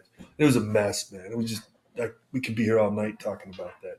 The UN is just back in those days. You had you know Moroccan units without any cold weather gear on a frozen mountain, just all huddled around a fire. You know, you could just walk up and shoot every one of them. They wouldn't even notice. You know, they were so they were freezing to death. Half of them were starving, didn't have water, frozen. You know, they just weren't doing basic sanitary stuff, just crapping all over the place, just completely unsafe. You just lack of discipline in a military organization. They just didn't have it. They didn't have the professionalism to do it. Um, they were just trying to survive. Um, but we kept packages and stuff to do certain types of missions. You didn't want to put them in theater because you got to guard them. You, you know, just a lot. You can also get airfield watchers and things like that. And so sometimes your proximity can hurt you and stuff. But over the horizon missions, can you do them? Yeah. Um, Desert One was an over horizon mission. How'd that work out? Not too well. So I mean, you're asking, you know, if you have to have vertical lift capability, you know, um, you have the CV22 now that you didn't have before. The problem with the CV22 is if you're flying in places like Afghanistan and you get up in the Hindu Kush, it doesn't, it can't, it, it doesn't have the, you know, the horsepower. The engines aren't strong enough, so it can't carry a lot, you know, a, a big load. It's, it's small. The 47s are the only thing that you can use that we have in the right. inventory. Um, the Marines have the 53s, and those those are pretty good, but they're not special ops. So you know, you could end up like we did at Desert One. You have you know non-special ops pilots trying to do a special ops mission, and it can end up badly. Um, so you try to you know not to do that. But if you have to have vertical lift, then you know you've got to fly long, long distances. You got to do multiple tankers. Um, you know, docks on those things, you know, uh, in flight refueling. Um, you've got to have all kinds of capability, posture to do those things. Um, when we were in Iraq and Afghanistan, we had forward support bases in and out of the country that allowed us to do phenomenal things and stuff. And and you know when you just start getting involved in the you know over the horizon, I just think it's a huge stretch. Um, the risks go up through the roof. You know, I mean, like if you, I was talking to somebody tonight, Rick Lamb, sorry, Major Rick Lamb works with me. He's a, a veteran of Mogadishu, got shot in the head, still got a bullet in his head from Mogadishu, and um, and you know, I asked him tonight. I said, hey, what you know, what do you? Could you imagine doing Mogadishu if we had to fly out of Kenya? And he goes, no, it'd have been a would have been a failure. They were flying out of the airfield in Moog down the beach to the thing. Some of the assets were in Kenya, you know, a lot of the some of the big airflames were in Kenya, but the, the strike force package was at the airfield and stuff. And had that had to, you know, to commute to work, um, the farther the commute, the worse it gets. The more danger, the more risk goes up. The cost is phenomenal. That's one of the things we're doing right now as the foundation is we're arguing, we're we're we are advocating to Congress that they consider taking the three billion dollars that was earmarked for um, the Afghan forces and put that aside for the special ops and the intelligence forces and the Air Force and the Navy, who are all going to have to provide support packages to whatever the hell it is we're doing. And that's not a small number, man. It's a big, expensive number. Um, it's three to make one. So, you know, whatever packages you have sitting on the ground, there's two other pa- complete packages just like that back at home station. One is resting and the other one's training, you know, and it's just, it's a grind, man. It will wear equipment and people out. Well, and I guess we can kind of finish up before because I want to get into the foundation and everything. But before we do, let's kind of wrap this up on Afghanistan because I think it's a good point. So, uh, a lot of people are saying that that the way we left, there was a lot better ways. I think you would agree with that. There's a lot better ways that we could have done it. Um, I, I want to get first just your thoughts on it. How how it ended up after 20 years. What you think maybe we could have done better. What we did good, and then you know what it looks like for the future. Yeah. Um, so I look at the facts, right? Um, Afghanistan was taken down with about 200 special ops guys and air power. And then we made a decision, and we were partnered with the Afghan forces, right? And then we made a decision to bring in the conventional force, the 18th Airborne Corps, Task Force 180. Why? As soon as we did that, we made the fight our fight. You know, um, it then became a holding war for 1003 Victor, the invasion of Iraq, right? It was the forgotten war, a joke. In 2010, we shifted out of Balad, Iraq, into Bagram because we were closing down Iraq, right? Because the Iraq, the, the Iranians were telling the Iraqis to get us out of there, and we were allowing it, and they were using the status of forces agreement, you know, saying we won't sign it if you. Um, if you don't do that. We could have just said, screw you, we're not doing it. And you're not touching us. Um, we could have been a little bit more heavy handed because we knew the Iranians were behind it, but we didn't do that. Um, both in Iraq and Afghanistan, we spent billions of dollars, mega billions of dollars, creating conventional forces that both literally evaporated within five days. Both whatever model we were following should be crushed into fine powder and never used again because that was a horrible model. If you look at Iraq, the counterterrorism service, CTS, which is all their special ops police and military units, they're the ones that saved that country. When we all decided to go back in, it was those guys, the Golden Division, all those people they attributed some of those special op, Iraqi special ops battalions down to 30% of their people. They were using them as conventional forces because the conventional forces, which we, the taxpayers of America, spent tons of money on, just basically cut and run. They were never in the fight. You know, I'll never forget the ISIS flag on the back of an M1 tank driving around. I'm thinking, Jesus Christ. One, why'd we give them an M1 tank? They can't even clean a damn machine gun, but we go give them an M1 tank, which is one of the hardest things on earth to maintain besides a helicopter. Just stupid crap like that. Just ignorant, ignorant stuff. You know, then you look at Afghanistan, the same thing. It was a tribal organization. We were going to create these canned acts and we were going to use all this, you know, everybody was studying insurgencies. I just ask you, where are all the people that commanded ISAF and commanded CENTCOM today? Because they made thousands of dollars on book deals and speaking engagements. Are they accountable? Are they, because they were architects of this disaster. Are any of them accountable? I mean, I'm just asking. If this was a business, or an NFL franchise, we'd be firing people's asses right now. I think that's the problem with a lot of that a lot of people are having right now. And then you have the other day where the Marine Lieutenant Colonel comes out, uh, asks for um, who's responsible and wants people to be held accountable. And they pretty much shit can him. He's not gone, but they pretty much shit can him out of the job. He resigned. He's done. He'll be out in 90 days. And so you, I mean, 17 years and gone from. It was from, a conscious decision, you know. It, it was. Um, I, mean, he's know, a gutsy he's, guy, man. I mean, you know, I got to tell you, you know, I would like to think I would be that strong if I was there, you know, but he, uh, yeah, he, he, he was passionate about it, you know. Um, well, I mean, he, we'll see. I mean, he, I don't know if ever in his life he'll regret it or not. You know, I don't know. Um, but he's you know he's no dummy you know I, I, just think that there's no accountability for any of these failures so and, who do we hold understand, accountable?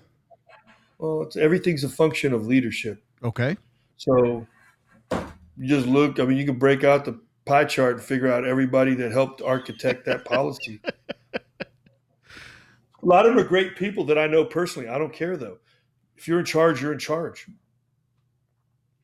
And you know they were all in charge. And over 20 years we made a crappy product. And they're accountable even if they only had two years or three years to touch the product it doesn't matter they did it and we should hold them accountable so how we do we begin to do that then how do we hold them accountable when no one is stepping forward and saying part of this shit pie that we're eating is my fault yeah, that tells you a lot about these people. You know, even the formers. I mean, n- nothing personal, but these guys got to step up. You know, David Petraeus of the world, was a CENTCOM and ISAF commander twice. I mean, come on, man. You you you have a huge hand in what happened here. You're a huge architect in what happened. You could sit there and tell me, oh, it was this and that. I don't give a crap, man. You know, you drove the boat. You obviously didn't drive it in the right direction because there's not been any major rudder changes in that place in 20 years. I remember sitting there in 2010 thinking this is a shit show. I mean, and so it's you know it's again though you just do what you can at your level and stuff. Um, at the end of the at the end of the Vietnam War, the Army had the blue ribbon panel. What most people don't know is prior to 9 11, the Army had a second blue ribbon panel going on at Fort Leavenworth. And I was a part of it. I was watching it. I was, was on the third floor of Eisenhower Hall and because the, the army was hemorrhaging, people were disillusioned with their leadership. They wrote so many things. General Steele was the Lieutenant General Steele was the commander of Fort Leavenworth at the time, and and and and the, they would go around and poll. They had uh, three different groups. One was looking at NCOs, warrant officers, and officers. And I mean, they were naming names. It was brutal, man. I mean, it was brutal. The contempt and hatred they had for the senior leaders, mainly the flag officers, in the military because it was micromanagement. Everything. And then, of course, you know, 9 11 happened. The towers came down. We went to war and everybody forgot about it. I'm telling you right now, I'll bet you a month's pay that all the things that were an issue then will come back and be the same thing. Same thing post Vietnam. They had the same thing. They had a big blue room panel and basically exposed all the ugliness. You know, I don't think any of these field marshals, but you know, people like Westmoreland. Look at the Pentagon Papers, for Christ's sakes, with Ehrlichman. I mean, come on, man. I mean, these guys exposed military corruption, in my opinion. These guys were complicit, falsely reporting, doing all this crap, you know. just not, you know, in my opinion, not ethical. You know, um, I saw nobody resign over Afghanistan. Nobody, you know, I think the last person that that resigned was John Singlaub when he was the Eighth Army commander in Korea, and President Jimmy Carter said he was going to pull everybody out of Korea, and General Singlaub resigned, the OSS guy in Europe and in Asia during the Korean conflict. They made him the CIA. He was a, a general, a colonel. They made him the CIA station chief in Seoul because they had just formed the CIA. They didn't have their shit together. Um, but he was, a, I think I'm pretty sure Singlaub was a lieutenant general, and he he, um, he resigned, and he didn't go on TV, and he didn't, you know, he didn't, you know, talk trash about Carter and say he's a loser or anything like that. Not that I remember. Um, that was my junior year in high school, but he resigned and just said, "I'm out." Um, and that brought enough attention to the problem where Carter didn't pull U.S. forces out of Korea. I didn't see any of that. Did you? No, but okay. So so so let's didn't see. You know, even a lot of people had issues with President Trump, and they didn't do it. So let you me know, give you. Let me give you a scenario. So we start holding people accountable. One, how do we hold them accountable? And then when we do hold them accountable, what do we do with them? Fire. Look at General Marshall. He was like the chairman during World War II. That guy fired more generals. Look at Secretary Gates. He fired nine. They were either service secretaries or four star generals. I want to say he fired two service secretaries and and seven four. I mean, he fired tons of them, man. But but didn't even blink, even, man. But when is the last time someone's been fired for incompetence? But even if we fire them, they just walk away with their retirement. They just go but away. I mean, they write a book. They become yeah, they become speeches, a talking you know, head on Fox. Yeah, you can do criminal stuff. You can give secrets to people and go teach at Columbia. You know, yeah. I mean, yeah, you can get away with a lot if you're, you know, the, the, the issue is is I'm more concerned about changing the culture than being punitive. You know, it sends a signal to the force. I'm more concerned about the culture of the force. Send a signal saying, hey, you know, the part of your leadership is having the moral courage to do the hard right. Everything is not worth resigning over either. Like, you know, I know a lot of young people say, you should resign. I'm like, well, okay, that, no, not for that. For Afghanistan, that's a resign thing. Okay. So that's let me ask you, bringing it back to you, what was it that finally told you in your head it's time to go? From the mill, I was MRD, man. I mean, I did as long as they would let me. I worked for Admiral Bill McRaven. He's my mentor and my friend. Um, I agreed to do three years with him in Tampa. I used to make jokes. I was going to get off the plane. I just done five years in Belgium and three in Germany before that, multinational headquarters. And doing multinational stuff, it ages you in dog years. I mean, it just wears you out, right? Crushing your soul because it's hard, man. It's just really, really, really hard. I mean, it's not easy. You know, the Americans hate it because we just like to do our thing, and and often you can't just do your thing. You got to do it with your partners, and and it sucks. It's painful. It's better in the end, but you got to do it. You know, you just have to do it. And so, I how's did, the stress level? Pretty high. I was a chief. Of, it's really high. Um, chief of staff for five years, man. Why I'm not an alcoholic, I have no idea. I probably am. so um, but I love the people. I loved everything. But it is, you know, it's a lot of work. It's a lot of stress, right? And I joked with Adam McRaven. You know, I told him, I said, I'm getting off the plane in Tampa. I'm going to have in processing paperwork in one hand and retirement paperwork in the other. And don't ask me to do a lot. Well, of course, he says, Hey, I want to do this special thing. I want you to be a part of it. And like a jackass, I said, Okay, because I can't really turn him down. I've never turned him down on anything. Um, all I asked him to do is it can't be pedestrian you know, it's got to be something that's you know worthy. Um, and he, you know, he doesn't. If you've never met the man, he doesn't. You know, he's not. He's not playing for a tie. Let's just put it like that. And so, um, yeah, we were going to change the way special ops operated for, and we we got a lot of good things done in three years. And so I MRD'd and mandatory retirement date, 2014, and and I left. When you leave, we talk about this foundation that you made, Global SOF Foundation. Now, looking through your numbers, holy shit, Stu. There's a lot of stuff going on here. Like I was looking through your numbers. You have 2,400 plus individual members, and 50% of those are active uh, duty. 32, we're over 32 now. Yeah, about 58% are active duty. I think it's probably getting closer into the 60s. They ebb and flow, you know. So I have 85 corporate partners. How many are you saying now? 104. Jiminy, 60 nations. What are we up to? 90? No, 60. Just, I think it's 60, 61, somewhere in there. Okay. You know, somewhere it stays, it's hovered. You know, I mean, there's not that many. A lot of the countries just don't have special ops. You know, Luxembourg's not going to have, I, we may have somebody in there from Luxembourg. I don't know. I have to go look. But. Well, let me let me talk about just what it says. The Global SOF Foundation is a nonprofit organization. It's forging this good guy network among the world's special operations forces. Uh, it brings together military, government, industry, and intellectual leaders from around the world for the purpose of advancing the capabilities and efficacy of SOF. Mm-hmm. Um, I want you to break it down, though, what you guys really do, because there's a lot more to that. I want to talk about um, are you still with Spirit of America? Because that was the last that I read that you were. I was. I'm. Uh, I'm. A, I'm a advisory council. okay. So um, I, I, I love what they're doing. I think they're phenomenal. I mean, if I had a billion dollars, I'd give them a billion dollars.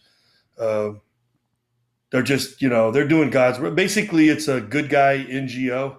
You know, you're right. Supports good guy people and stuff. So um, they've done. I mean, they have some of the most phenomenal vignettes and stuff, and I just think the world of them. They're just, you know, they're great people doing great things, and most people never know anything about them, and it's kind of sad because well, they're yeah, not doing. If I can go their numbers real quick, um, just because you're talking about them so highly, uh, fourteen hundred and thirty-three projects going on in ninety countries, uh, sixteen point seven thousand donors.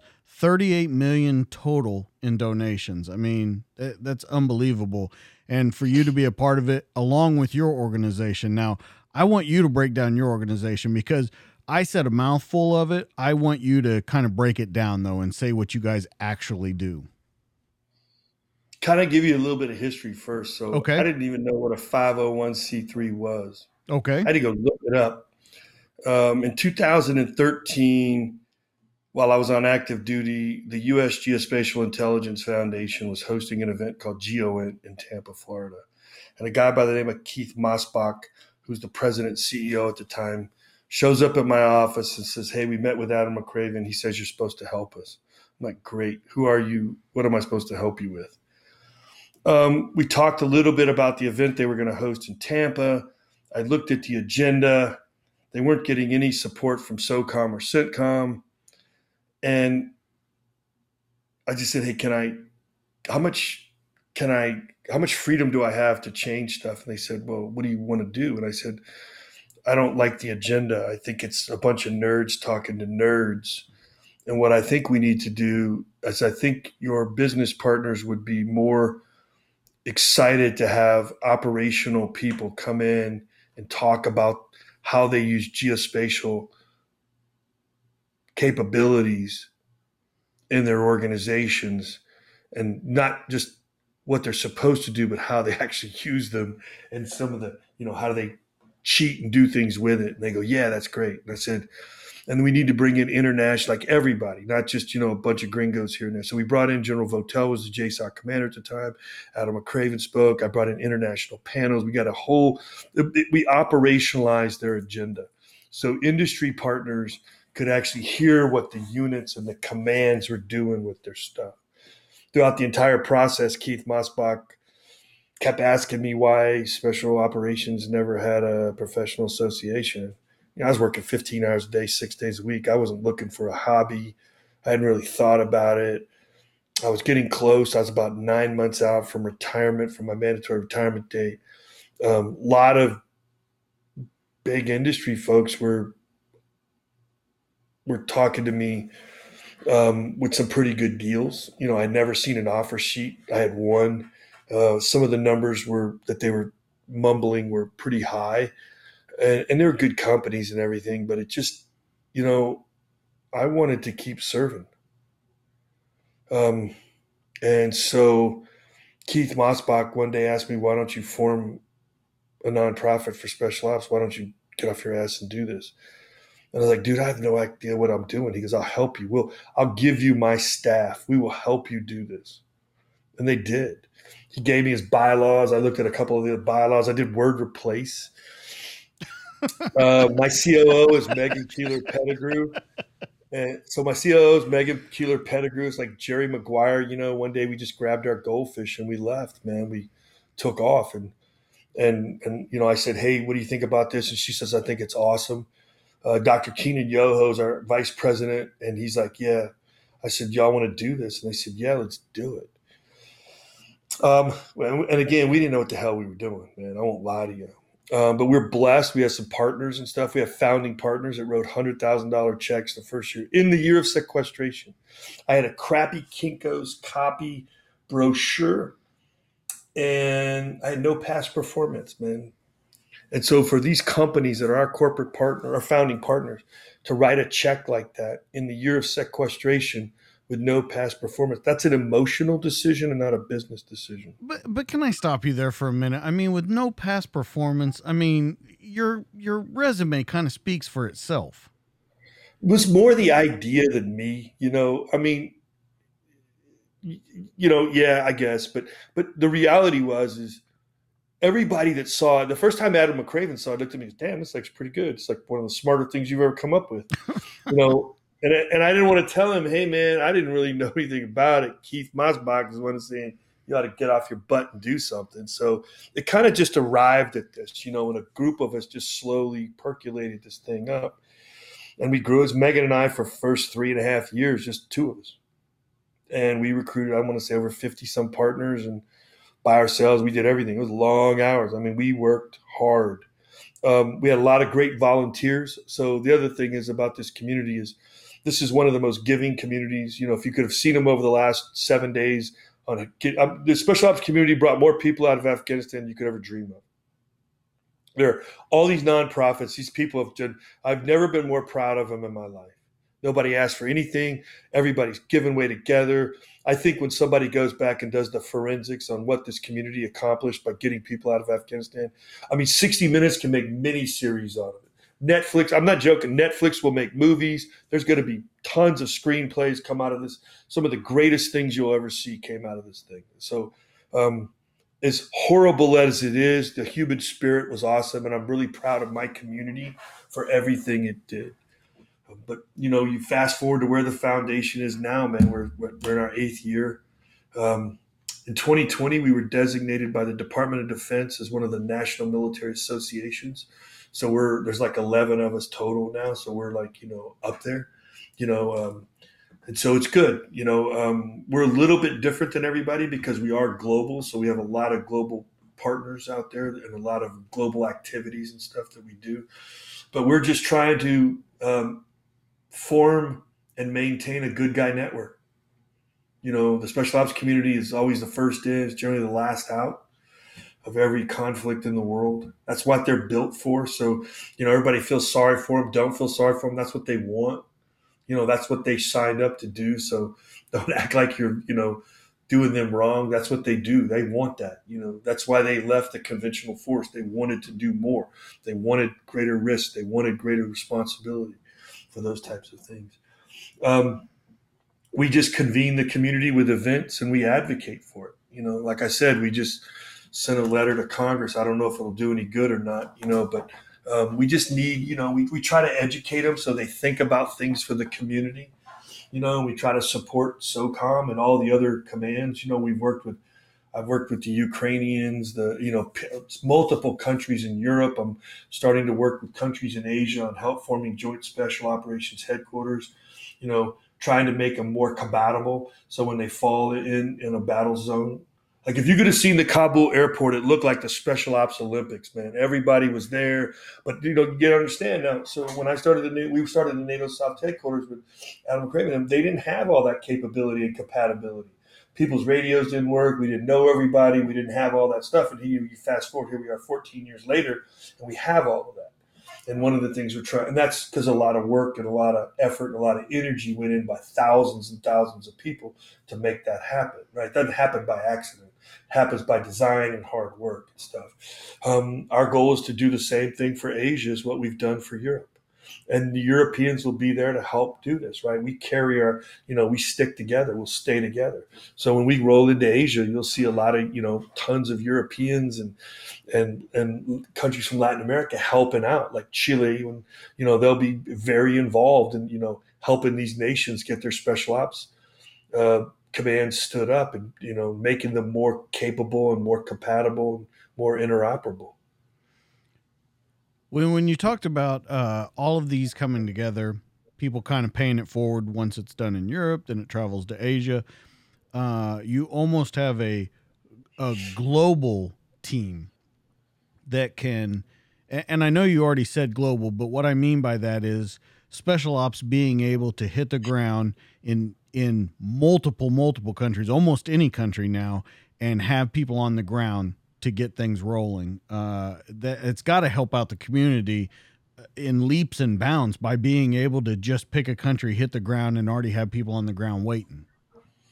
Yeah, you know, everybody asks me all the time, why do you run all these events and stuff? And you know, the reality is, is you can't just meet somebody once a year and expect to maintain or have a relationship. It just doesn't work like that, right? right? It's all we call it random acts of touching or episodic events. You just can't do that. So we have a series of events scattered throughout the years um, the the intent is to convene the community. Some of them are land based, some of them are air based, some of them are maritime. But you know, these are what we're trying to do. We want people to to know each other when their first name is major and captain and commander and lieutenant commander and stuff like that. Because when their first name is general or major general, lieutenant general, they have a relationship. This gets back to what I told you with Adam McRaven. You can't surge trust. If I have a personal relationship with these people. I mean, I mean, I've done things that you're not supposed to do, but in a war zone. But we said, screw it, it's a war, and you're my friend, and I'm going to do what I can to help you because we're all on the same team, and you know, help somebody out. And that's the kind of level of of relationship you have to have, and that's kind of what the community, you know, the foundation does. Is we bring these people together, um, and we try to give them an opportunity to build stronger and better relationships. Well, I want to talk about some of those meetings when you get together. Now, um, I pulled up a couple of your symposiums that are coming up. Uh, the first one is in Europe. Some of your proposed topics of discussion um, are not nerds talking to nerds. I mean, it's crazy stuff that you guys are talking about. Senior leadership keynotes, collective defenses in Eastern Europe, warfare trends, developments and forecasts, telemedical support, human risk and performance artificial intelligence, regional intelligence sharing, financial support and procurement, SOF recruitment and retention. Uh, it's it's all those things that I, I think that you used to start this foundation. I, I mean, all of those topics seem like things that you had to learn to get this going off the ground. Now, the interesting was the one in the United States where you have cryptocurrency seminars, life transition seminars that's shit that people don't talk about. Cryptocurrency and stuff is not something that normal seminars talk about. And I feel like you guys are trying to cover everything, which helps out those transitioning because you talk to a lot of guys that transition and they lose purpose, and this gives them purpose again.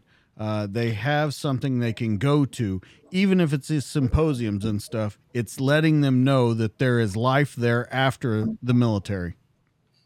Yeah, so so in 2015 we formed the SOF for Life program.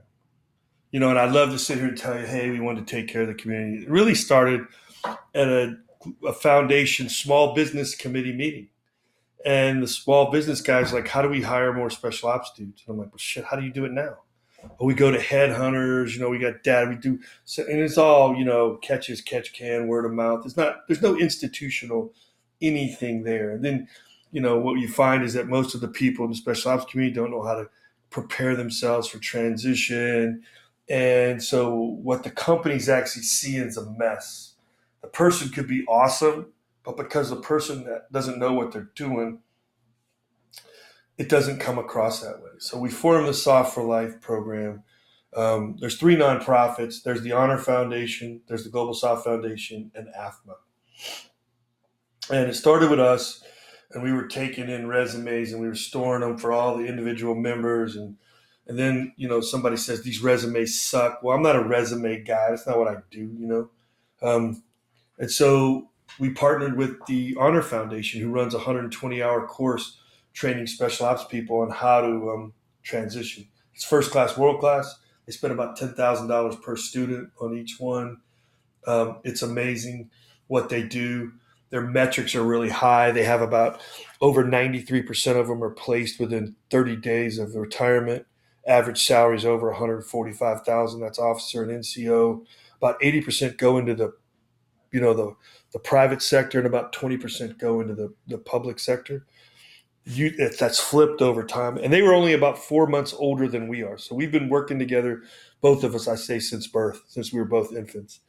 Um, we have a phenomenal relationship with that organization. They have a campus. They just formed a campus uh, last week at Fort Bragg, North Carolina, in uh, Southern Pines, um, and it's going to help everybody in that location transition. They've got one in San Diego, they've got one in Virginia Beach, and they've got one down at Stone Bay uh, for the MARSOC guys.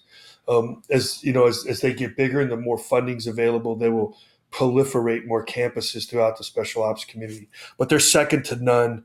Um, and and you know, I, it's really important that we help those people. I, I, don't know if you've seen. If you go to our, we have a SOF for dot org website. You should go and read the survey results. We do a survey about every it ends up being about every three years. It takes us a year to get the survey together. We send it out. We had like f- almost 500 responses this year, but um, we asked medical questions for the first time, and and um, and we've got a community that's not healthy, right? And that's mentally, physically, spiritually, it's just not healthy. We all know it, you know. Um, while you're on active duty, you lie a lot, you know. And people say, "Oh, you know, honor." That's bullshit. We lie. How you doing? Great you can look take one look at the person class he's full of shit he's hurting but he'll never say anything because they're not we don't select and assess people that think or act like that we select you and assess you because you will go until the last drop of blood pumps through your heart and so when you ask these people do they have pain they lie do you ask them are they okay they of course i'm okay they lie you know um, um, and they do that because they're committed to the mission and the organization. And they will often do that at the detriment to themselves and to the unit, right? Um, and so, and we're not very good at saying no to our, our, our, partners and our teammates and stuff. And so, as a community, we suck at it. It's hard to be a leader. You know, it's easy to sit back and say, damn it, you ought to do this. But, you know, I mean, I was guilty as anybody. You know, I didn't want to be the person to tell them no. You know, you just don't want to be like that. So um, we've committed a lot to helping these people. Um, we're trying to make them better. Um, some of them are the smartest, best trained people in the world. They they do do some stupid shit, um, but you know uh, that's normal. We do have bad people. That's normal. Um, so you know this is not a perfect world.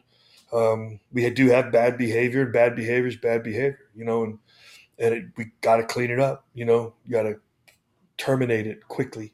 Um, and, and, and historically we have we've done that we go through episodic periods where we just get you know a bunch of knuckleheads and we just kind of lose our way and then you know we kind of get our act together and we you know we focus and we we clean up the community a bit and um, it's a, it's the tightest organization I've ever community I've ever seen in the world.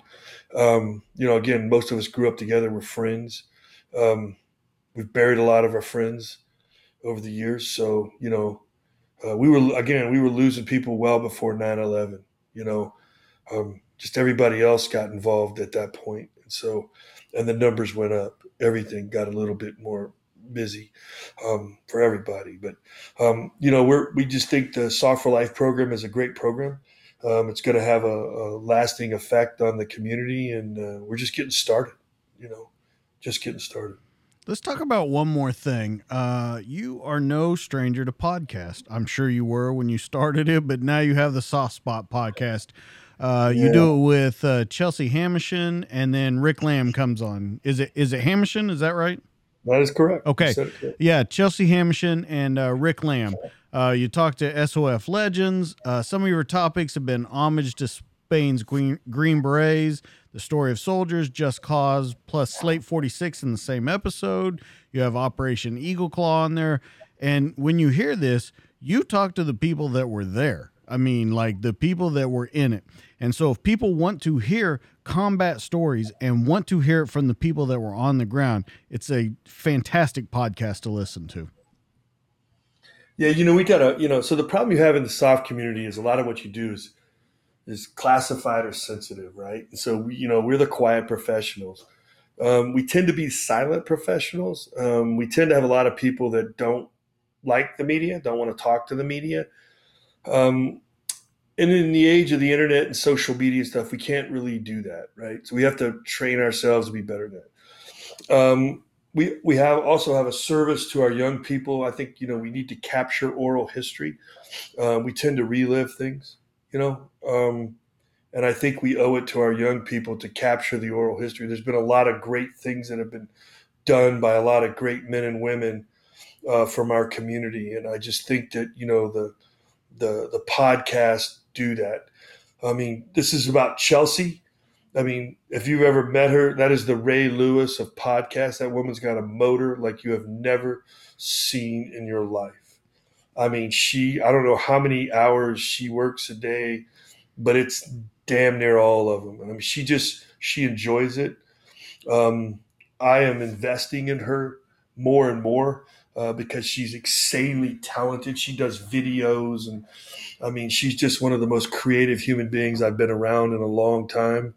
Um, her father, great man, is a former Marine colonel, so she's been raised right. You know, uh, she's a phenomenal swimmer. So if she ever says you want to race in the pool, don't do it because she will embarrass you. I mean, she will absolutely flat put you away. I mean, she can swim with any SEAL team dudes. Oh yeah, she can get it on, man. Um, she, I think she can still compete competitively in a lot of those things. So she did the, I think she did the Tampa Bay swim last year. It's four or five miles out in the bay and back. It was cold too. So, but she did a great job. Um, she's done a great job with these. And the other thing is Rick Lamb. You know, um, Rick and I have been together since Panama days in the '80s. Uh, he's a legend. You know, I mean, he's what makes our community special. Um, Rick is a young man from Iowa um, that's salt of the earth. Um, got his first silver star at Panmunjom, killed seven or nine North Koreans there. Not many people know that. Um, Rick is one of the two people in the entire Special Forces regiment that was allowed to go back and forth from the Rangers and SF.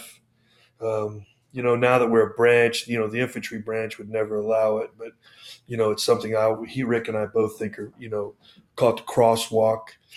General Dave Grange made it happen, but you know, it's just they'll never let it happen. I, I'm a big believer in letting you know people go back and forth from each of those things because I think you learn a lot from everybody.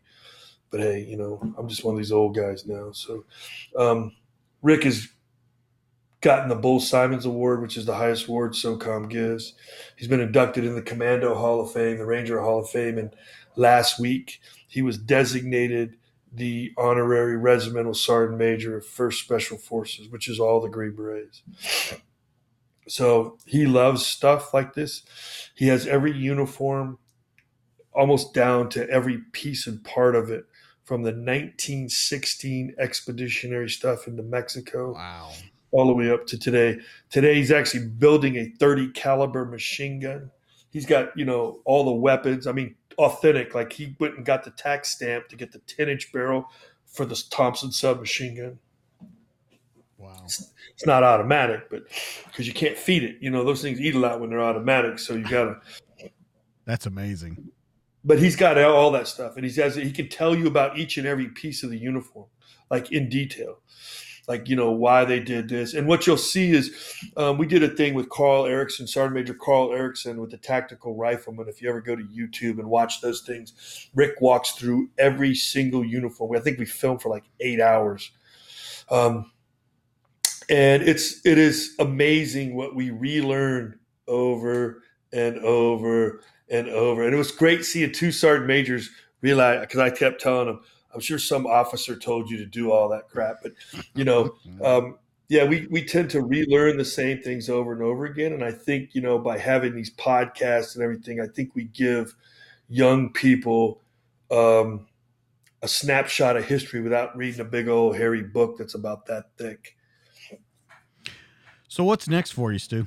Uh, well, right now, you know, the, the foundation is in a in a growth spurt. Um, we're trying to get the right corporate partners, not just any corporate partner. You know, I mean, uh, the first word's special for a reason. We want um, corporate partners and individual members that are part of the community that you know that have the same ethos and standards that the community does. You know, um, I think it's important. I think this is a, a really great moment in the special ops period of time. I think when you see things like Afghanistan, it's going to only make us, you know, the community more busy, not less busy. Um, and I, you know, I'm just my concern is I don't think we have enough of us, and and you can't replicate us, right? So we're going to have to rely on more partners everywhere to do that. You know, we're going to have to build better networks, better alliances with our partners you know, get them up to speed. They're going to have to be more involved because you just can't make enough special ops. It's just physically impossible. Um, but yeah, I mean, we're focused on Asia's coming up here real soon, and we're just trying to, to uh, you know, do everything a little bit better. You know, when you start out in a startup, um, you just flying by the seat of your pants, man. I mean, you're just every day's a bar fight. Um, as we get a little bit more mature, uh, you got to kind of, you know, you got to kind of institutionalize a lot of the things you do. And that's what we're trying to do now. We're trying to get better. You know, we want to be, you know, we don't want to just do it. We want to do it really, really, really well, like to the point where people go, damn. Um, and that's what we're focused on now. I think what we do now is really good, um, but we're pretty critical of each other. And I think what we really want to do is make it amazing make all of our events an experience, you know, where people just, you know, are blown away by what we do. That's kind of the direction we want to go. Well, to kind of wrap this up, it was uh, it was amazing to talk to you, just to hear these stories, uh, hear hear stuff that people would have never heard. I would have never thought about the German border. I would have never thought about the things that you did over in Panama. But if you want more of Stu and you want to help out this organization, you can find him at the Global SOF, and that is at gsof.org. And with the SOF for Life that he was talking about, you can find them at SOFFORLIFE.org. Once again, to find him, gsof.org and then the SOF4Life.org. That's going to be it for tonight. Stu, it was a pleasure and an honor to have you on. If you guys want more of me, you can find me on Twitter at Doublespeak DJ. You can find me on Facebook at the DTD Podcast, and you can find me on YouTube at the DTD Podcast. Also, remember, I'm on all the podcast sites, so if you want to hear these stories, you can find us anywhere there. Remember, the best stories are true, and you come here every week because we give them to you. That's Stu. I'm DJ. This has been the show. We'll catch you guys on the next one. See you later. Thanks.